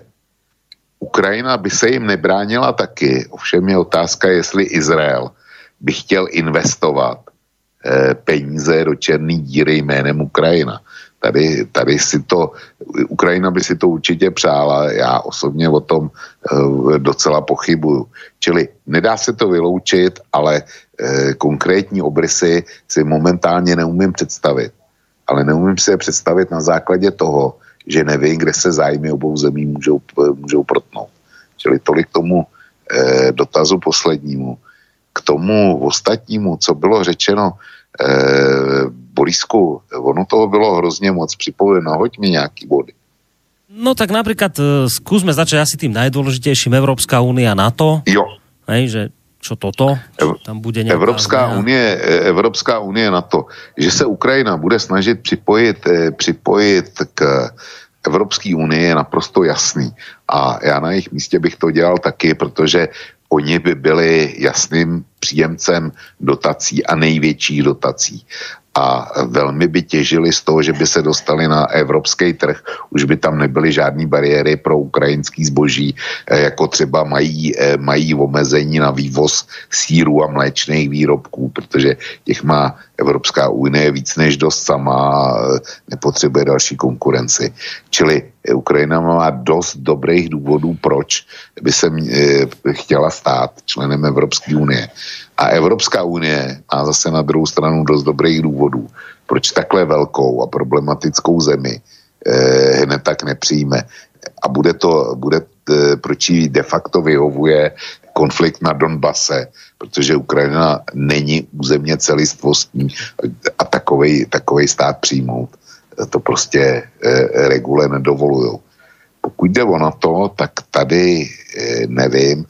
A pokud Zelenský chce ukončit válku na Donbasu a aranžovat se s Ruskem, a to, to jestli, jestli opravdu něčeho chce dosáhnout, tak, by, tak mu nic jiného nezbývá. Znova opakuju, jestli skutečně něčeho pozitivního chce v oblasti um, vyřešení otázky Donbasu dosáhnout. To já nevím. Protože on má pouze tři, eh, tři, eh, tři hlavní úkoly. První je zlepšit životní úroveň obyvatel Ukrajiny. To od něj čekají. Proto ho volili. Za druhý, vyřešit korupci. To od něj čekají, proto ho zvolili. A za třetí, ukončit válku na Donbasu. Proto ho zvolili, to od něj čekají. Podle mě eh, rychle nedokáže vyřešit ty první dva. Jestli někdy vůbec je dokázal vyřešit. E, životní úroveň není schopen zvednout a rozhodně ne rychle. Korupci e, vys Mikloš není schopen potlačit, e, potlačit zřejmě vůbec. A když ne, tak rychle. Takže se dostáváme k tomu, proč jsem říkal, jestli vůbec chce vyřešit otázku Donbasu. Porošenko e, totiž zjistil, že jediný, co eh, ho legitimizuje a co ho drží, může držet u moci eh, a zajišťovat jakouž takouž podporu obyvatelstva, je to, když eh, bude poukazovat na tu válku na Donbase, na to, jak hájí ukrajinský zájmy a tak dál. A proto Minský dohody zcela ignoroval. Nechtěl je plnit, nebo eh, on je zkusil plnit a narazil na odpor v parlamentu a v nacionalistických kruzích, tak potom, eh, potom tu válku v podstatě udržoval na takovým mírným, mírným ohni, který se mu hodil, eh, že eh, zkrátka, milí občané, musíte pochopit, že se vám nedaří dobře, mm. protože my musíme válčit a bránit zemi před Rusem a tak dál a tak dál. A stavěl na tom svoji, svoji legitimitu. A já se velmi obávám, že, že Zelenskýmu se velmi rychle mm-hmm. tahle, ta, tahle válečná karta může hodit taky. Jo. Kdyby, kdyby chtěl vyřešit Donbass, tak se musí nutně zaranžovat s Moskvou. A proto ty a já bychom ho třeba, třeba volili, protože bychom chtěli, aby se tak stalo.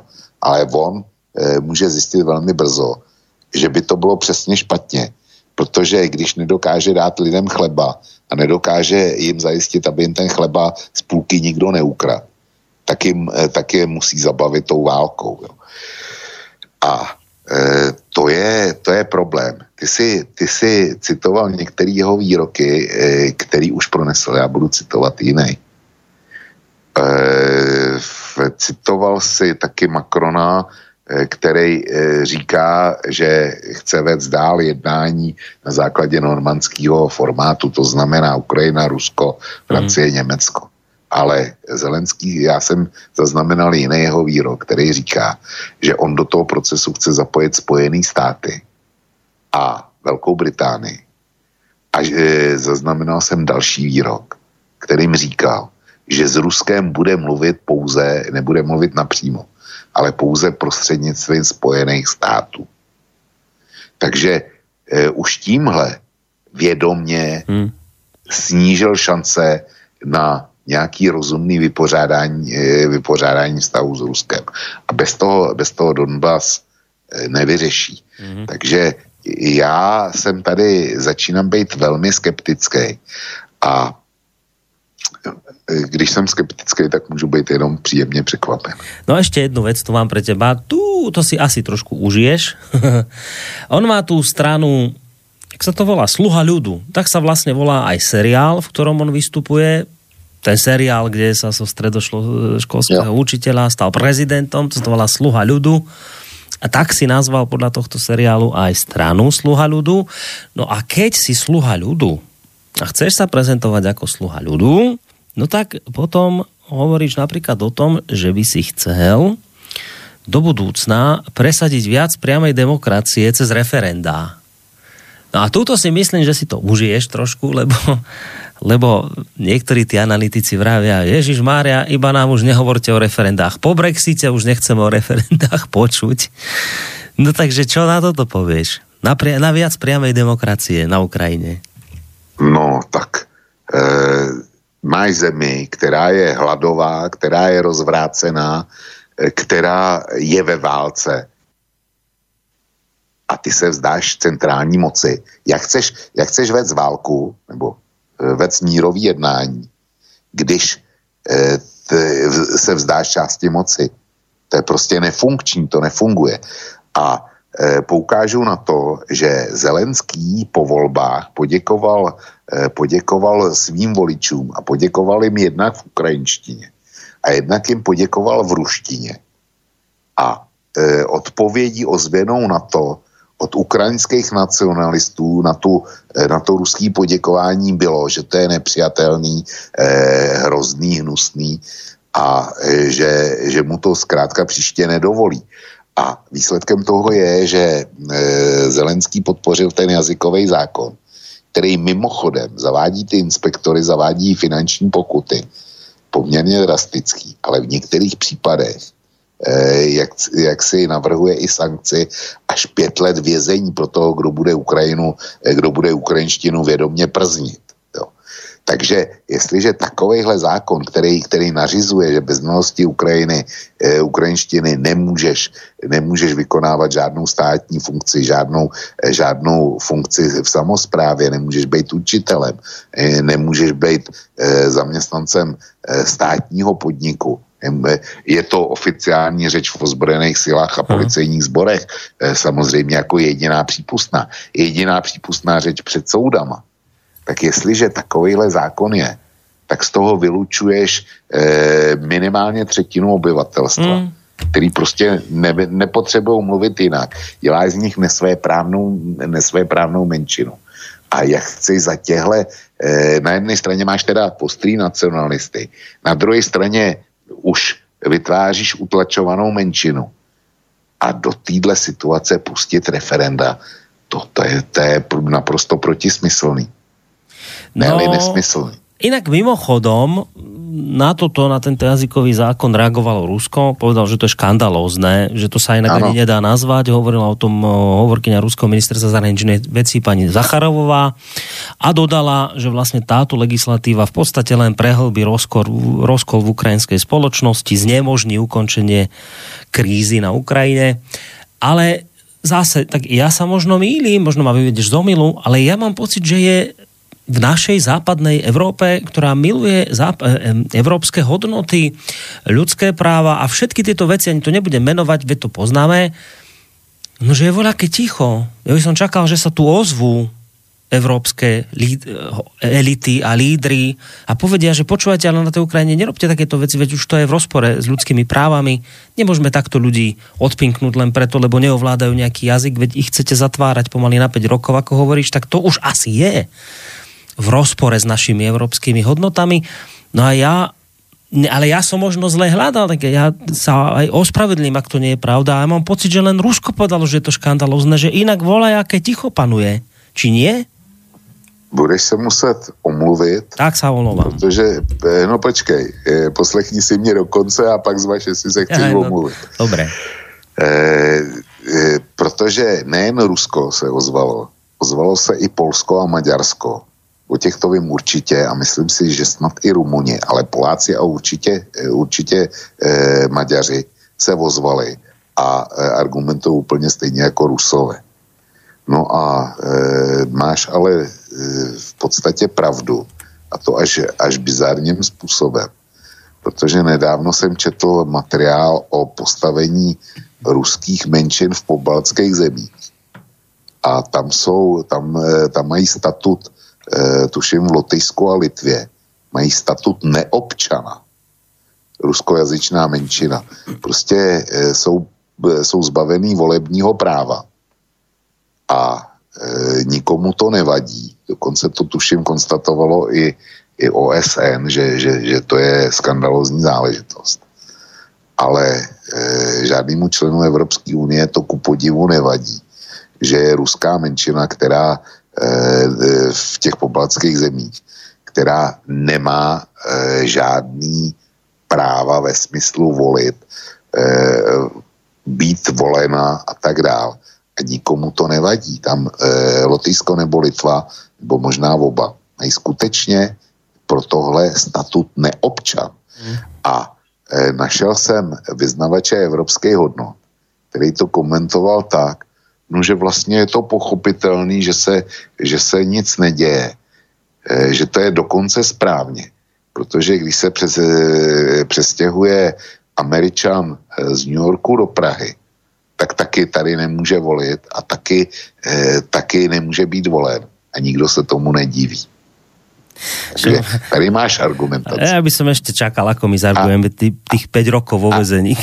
akože to je v poriadku. Je, a je na tobě, je na tobě, jestli, no, je, jestli sa teďko omluvíš nebo ne. No, tak samozrejme, že beriem späť svoje ospravedlenie, lebo ja som hovoril o našich európskych elitách, ktoré, ktoré vždy najlepšie presne vedia, že čo sú skutočné európske hodnoty a bojujú za ľudské práva O, Poliaci sa ozvali, Maďari. Ja som myslel skôr tak Nemcov, Francúzov a túto našu vyspelú časť Európy a tam, tam vládne ticho, podľa toho, čo si povedal, ticho vládne. Takže nie je sa prečo ospravedlňovať. Poslucháč na telefónnej linke, dobrý večer. Dobrý večer, Gabriel z Michalove. Zdravím do Plzne, aj pána, aj tu do štúdia. Ďakujeme pekne. Hovoríte, hovoríte, že nikomu to nevadí. No ono to bude im vadiť. Viete prečo? Pretože ja sledujem maďarskú televíziu na jednej báze a tam maďarský minister Siato Peter sa nechal počuť, že pokiaľ ten zákon, lebo najprv ma ho posúdiť ten nový prezident, slúbil, že ho dá po právnej stránke posúdiť. A keď náhodou, že ho Porošenko, že to prejde, že ho podpíše, tak Maďarsko jednoznačne povedalo, že každý jeden prístupový krok, každý jeden, ktorý sa bude týkať vstupu do NATO a EU budú blokovať. A oni si to prídu, oni na to prídu časom 2-3 mesiace, pol roka, ak už nebudú môcť jed, vyjednávať nič, ono potom ich tá sranda prejde, lebo už také už problémy s nimi boli ako s Maďarskom. A vedia všetci dobre, že Maďari čo povedia, to aj konajú. Že tam nie sú ústupky, že na Slovensku raz tak a hen tak, rozumiete? No hovorím, jak to je. Teraz sa to ukáže. Oni tam majú veľkú maďarskú menšinu. Oni spomínali, že aj týka sa to aj slovenskej menšiny, týka sa to polskej aj rumunskej menšiny. Veď im tam zrušia tie školy. To, to, to, je, to je nonces. A oni si rozprávajú v Bruseli európske hodnoty, ľudské práva a takéto veci. Toto proste, to, to absolútne, to, to je mimo veci. Hovorím, uh, môj názor je, že uvidíme, ako, s tým dopadne, ako to dopadne s tým jazykovým zákonom. No, a tu už bude vidno, aká politika nového prezidenta sa ukáže, že čo vlastne, akú cestu, na akú cestu sa dá. No ale ten zákon bude podpisovať ešte starý prezident Porošenko a on, povedal, že, on povedal, že ho podpíše. On povedal, že ho podpíše, ale ten nový prezident povedal, že to nechá preskúmať ten zákon. A tak to, už to, dá to, ešte preskúmať. A oni Maďari ako veria tomu, že ten nový prezident to dá preskúmať a že to potom stiahnu. Uh-huh. Aha, čiže o toto sa hrá, že ešte ten, že, áno, či, či to oni to schvália a potom... To sa hrá, áno, že ten uh-huh. nový prezident to ešte blokne. Rozumiete? Uh-huh. No, tak Dobre, no ďakujeme za tento telefonát, obohacujúci informačne, majte sa pekne do počutia. No, Vlčko, chceš k tomu? Asi no, já bych posluchače eh, znovu upozornil na to, co se děje v eh, popalských zemích ruské menšině eh, a Evropská unie naprosto svý členy, který, který di, vysloveně diskriminují část svého obyvatelstva, nikdy ani náznakem nesankcionovali, že by je pohnali před Evropský soud pro lidská práva ani náhodou.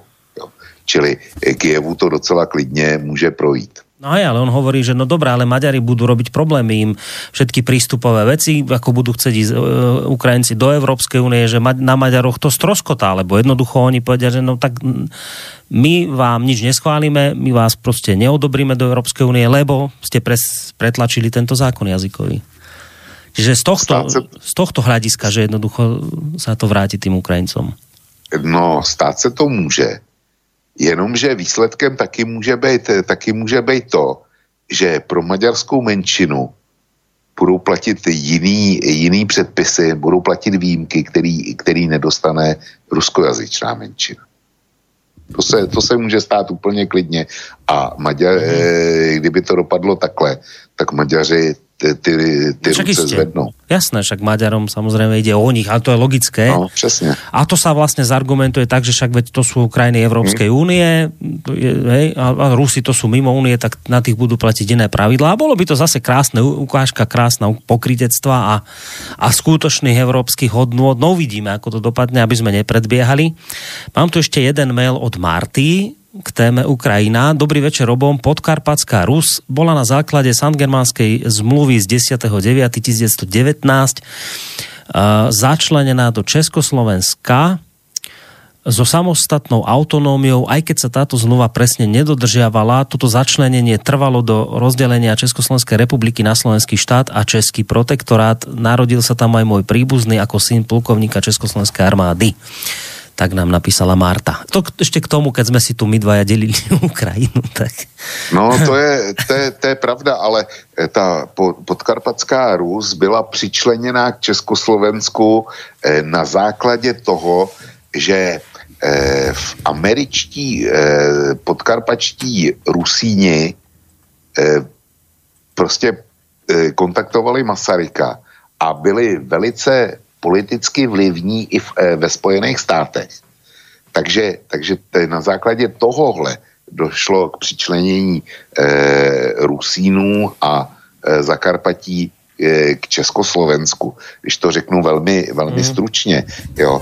Eh, čili žádný slovenský nárok Borisku z toho nelze, nelze dovodit. A ja ani, ja ani nechcem. Nech si to nechajú, nech si tam hospodária. Vôbec mi to nevadí. Mne, mne stačí to, čo máme. Ja som s tým spokojný. No, Já s tebou souhlasím. Uh, máme 23 hodín, to znamená 11 hodín večer. Podľa mňa v tejto chvíli by sme viac menej túto tému mohli považovať za ukončenú. Po tom všetkom, čo sme tu povedali, si teda ľudia môžu spraviť názor na to, či teda sa blízka na Ukrajine na nejaké lepšie časy, na nejakú výraznejšiu zmenu alebo nie. Už v tejto téme mail nemám a teraz sa naozaj pýtam, to je otázka, že či sa ešte cítiš na pokračovanie ďalšej témy, alebo to na dnes zabalíme. Eh, Borisku, já se cítím, ovšem je otázka, kterou, kterou té, tému bychom měli dát, jestli tu Millerovu zprávu nebo Sri Lanku, jak si navrhoval ty, protože to je taky pěkná záležitost. Nebo toho Macrona, který jednak ten výrok, který ty si, ty si prezentoval, jednak jeho včerejší tiskovku. A nebo jestli třeba zmínit, eh, zmínit setkání Putina a Kima. Jo. A No. taky můžeme udělat to, eh, taky můžeme udělat to, že příští týden, pokud se nestane něco, o čem eh, dneska nemáme ani tušení, No. tak eh, hodina vlka bude. Tak si to klidně můžeme nechat na příští týden. Dobre, tak to urobíme takto. Necháme si to na príští týden, lebo už teraz tá relácia má dve hodiny a pol a už sa mi poslucháči stiažujú dosť často v mailoch, že keď to tu naťahujeme a keď potom si to chcú vypočuť z archívu a vidia, že tá relácia má 4 a 5 hodín, tak Ježiš Mária, že to je tak dlhé, že to sa aj boja začať počúvať. Takže ukončíme to v nejakom relatívne normálnom čase aby to bolo aj pre poslucháčov počúvateľné. A všetky tieto témy, ktoré si tu teraz spomenul, by sme si z nich minimálne časť, tú výra- výraznú časť, k tej Millerovej správe by som sa určite chcel dostať budúci týždeň. Uvidíme nakoniec, čo sa počas týždňa vysrstí. Ale zhruba tieto témy by sme si teda mohli otvoriť na budúci týždeň v hodine vlka. Tak takýto postup teda by sme dnes podľa mňa mohli zvoliť. No, eh, mohli, ale mě teďko Borisku napadlo něco, No. co řeknu do éteru a může být, že to je děsná hloupost. No. Je, je otázka, jestli, když nám zbyde nějaká takové, takováhle věc, kterou by bylo zajímavý vypořádat, tak jestli vedle té hlavní relace bychom neměli zkusit nějakou vedlejší relaci. Nemyslím teďko na prime time, ale myslím eh, na ty časy, kdy vy dáváte reprízy, to znamená třeba, eh, třeba některý dopoledne pracovního dne. Já vím, že by nebylo moc posluchačů, ale bylo by to, eh, aspoň by to bylo rozdělený do bloku, že bychom to jeli, jeli my dva. Mhm. A oni by si to potom mohli v klidu, v rozumnej dílce poslechnout z archívu. Tak áno, ten archív je presne na to, že však máme kopec No, relácií, a napríklad e, relácia Ariadne na níž s Emilom Pálešom, ktorú teraz vysielame ráno od 8. do 11. do poludnia a, a, a nejak sa to nezmenilo na počúvanosti, lebo ľudia si to počúvajú z archívu a tým pádom je úplne jedno, vieš, že kedy tá relácia ide v, v, v, v, teda na, naživo. Nie je to zlý nápad, to- však Ber zamyslíme to sa. jako velmi syrový nápad, protože, protože já nevím, jestli by, ale časově by se určitě, nebo odpoledne bychom to dali, jo. Ano. To, to je úplně jedno. E, nevím, třeba ve dvě hodiny odpoledne. Taky by to šlo. Áno, minimálne je pravda, že sa naozaj dejú veci mnohé počas týždňa a my ani nie sme v rámci toho, že teda vysielame len raz do týždňa, nie sme schopní všetko to obsiahnuť a všetko to rozobrať a ku všetkému sa vyjadriť. Čak nakoniec nemusí to rozhodnutie byť len na nás, môžu aj poslucháči sa k tomu vyjadriť mailovo, že čo by na takýto nápad povedali. Máme nakoniec aj relácie, reláciu plánovanie budúcnosti rádia, tam sa takisto môžete vyjadriť, že či teda takýto nápad by sa vám páčil. A keď áno, tak a keď sa vočko ty cítiš, že sa ti kvôli tomu doma nerozpadne manželstvo, že budeš zase o čo si viacej sedieť za počítačom a so, sluchadlami na ušiach, tak prečo nie, no? Podľa mňa sa dá nad tým uvažovať. No, hele, kdyby, kdyby si ty řekl jo, e, má to něco do sebe, já si to taky musím přebrat, jo, Hej. protože toho, toho času nemám, nemám taky nekonečně mnoho. E, musím si přebrat svoje možnosti. E, pokud posluchači zejména řeknou ano, tak e, já bych tě to potom nechal projednat s mou dobrou ženou. no však možno sa aj stretneme onedlho osobne. No, No, jasný. tak lebo však vyzerá to zatiaľ nádejne, že by si sa na ten náš, e, na ten náš poslucháčsky guláš vedel dostaviť, ktorý inak mimochodom len tak pripomínam, budeme mať e, 31. mája, 1. a 2. júna, to je vlastne piatok, sobota, nedela. Bude to na chate pod Čertovicou, krásna príroda, hory, tak. No a vyzerá to, že zavítaš na Slovensko po dlhej dobe, že by si nás tam prišiel pozrieť, tak nakoniec vidíš, môžeme aj túto situáciu, ak teda všetko vidie, lebo zatiaľ to predčasné, však človek e, mieni, život mení, alebo pán Boh mení, tak zatiaľ nebudeme predbiehať, ale vyzerá to zatiaľ nádejne, možno, že aj tam by sme túto vec mohli nakoniec prebrať a, a konkrétne aj s poslucháčmi, alebo časťou poslucháčov, ktorí tam budú spolu s nami. No. Uvidíme. Uh, Tak, takže dneska skončíme. takže končíme, no. Skončíme v takom Dobře. relatívne normálnom čase. Ja ti ďakujem pekne. Drž sa statočne. Nemáš za co, Borisku, já děkuju tobě za, za sebezvadný dvě a půl hodiny a děkuju posluchačům za přízeň a za aktivitu, kterou projevili a snad nejsou dnešním vysíláním zklamáni a přeju jim pěkný víkend a tobě samozřejmě taky. Ďakujem ti veľmi. Ďakujem ti veľmi pekne. To bol teda Vočko z portálu Vlkovo, alebo Kosa. Vlkovo bloguje, tak aby som bol presný, alebo Kosa. Uh, budeme sa počuť opäť v tomto čase, v piatok o týždeň od 20.30 a už zhruba aj viete, aké témy by sme mohli otvoriť, ale to je samozrejme predčasné ešte, lebo uvidíme, čo nám budúci týždeň dá. Na teraz všetko, lúči sa spolu, spolu s vami je Boris Koroni. Do počutia.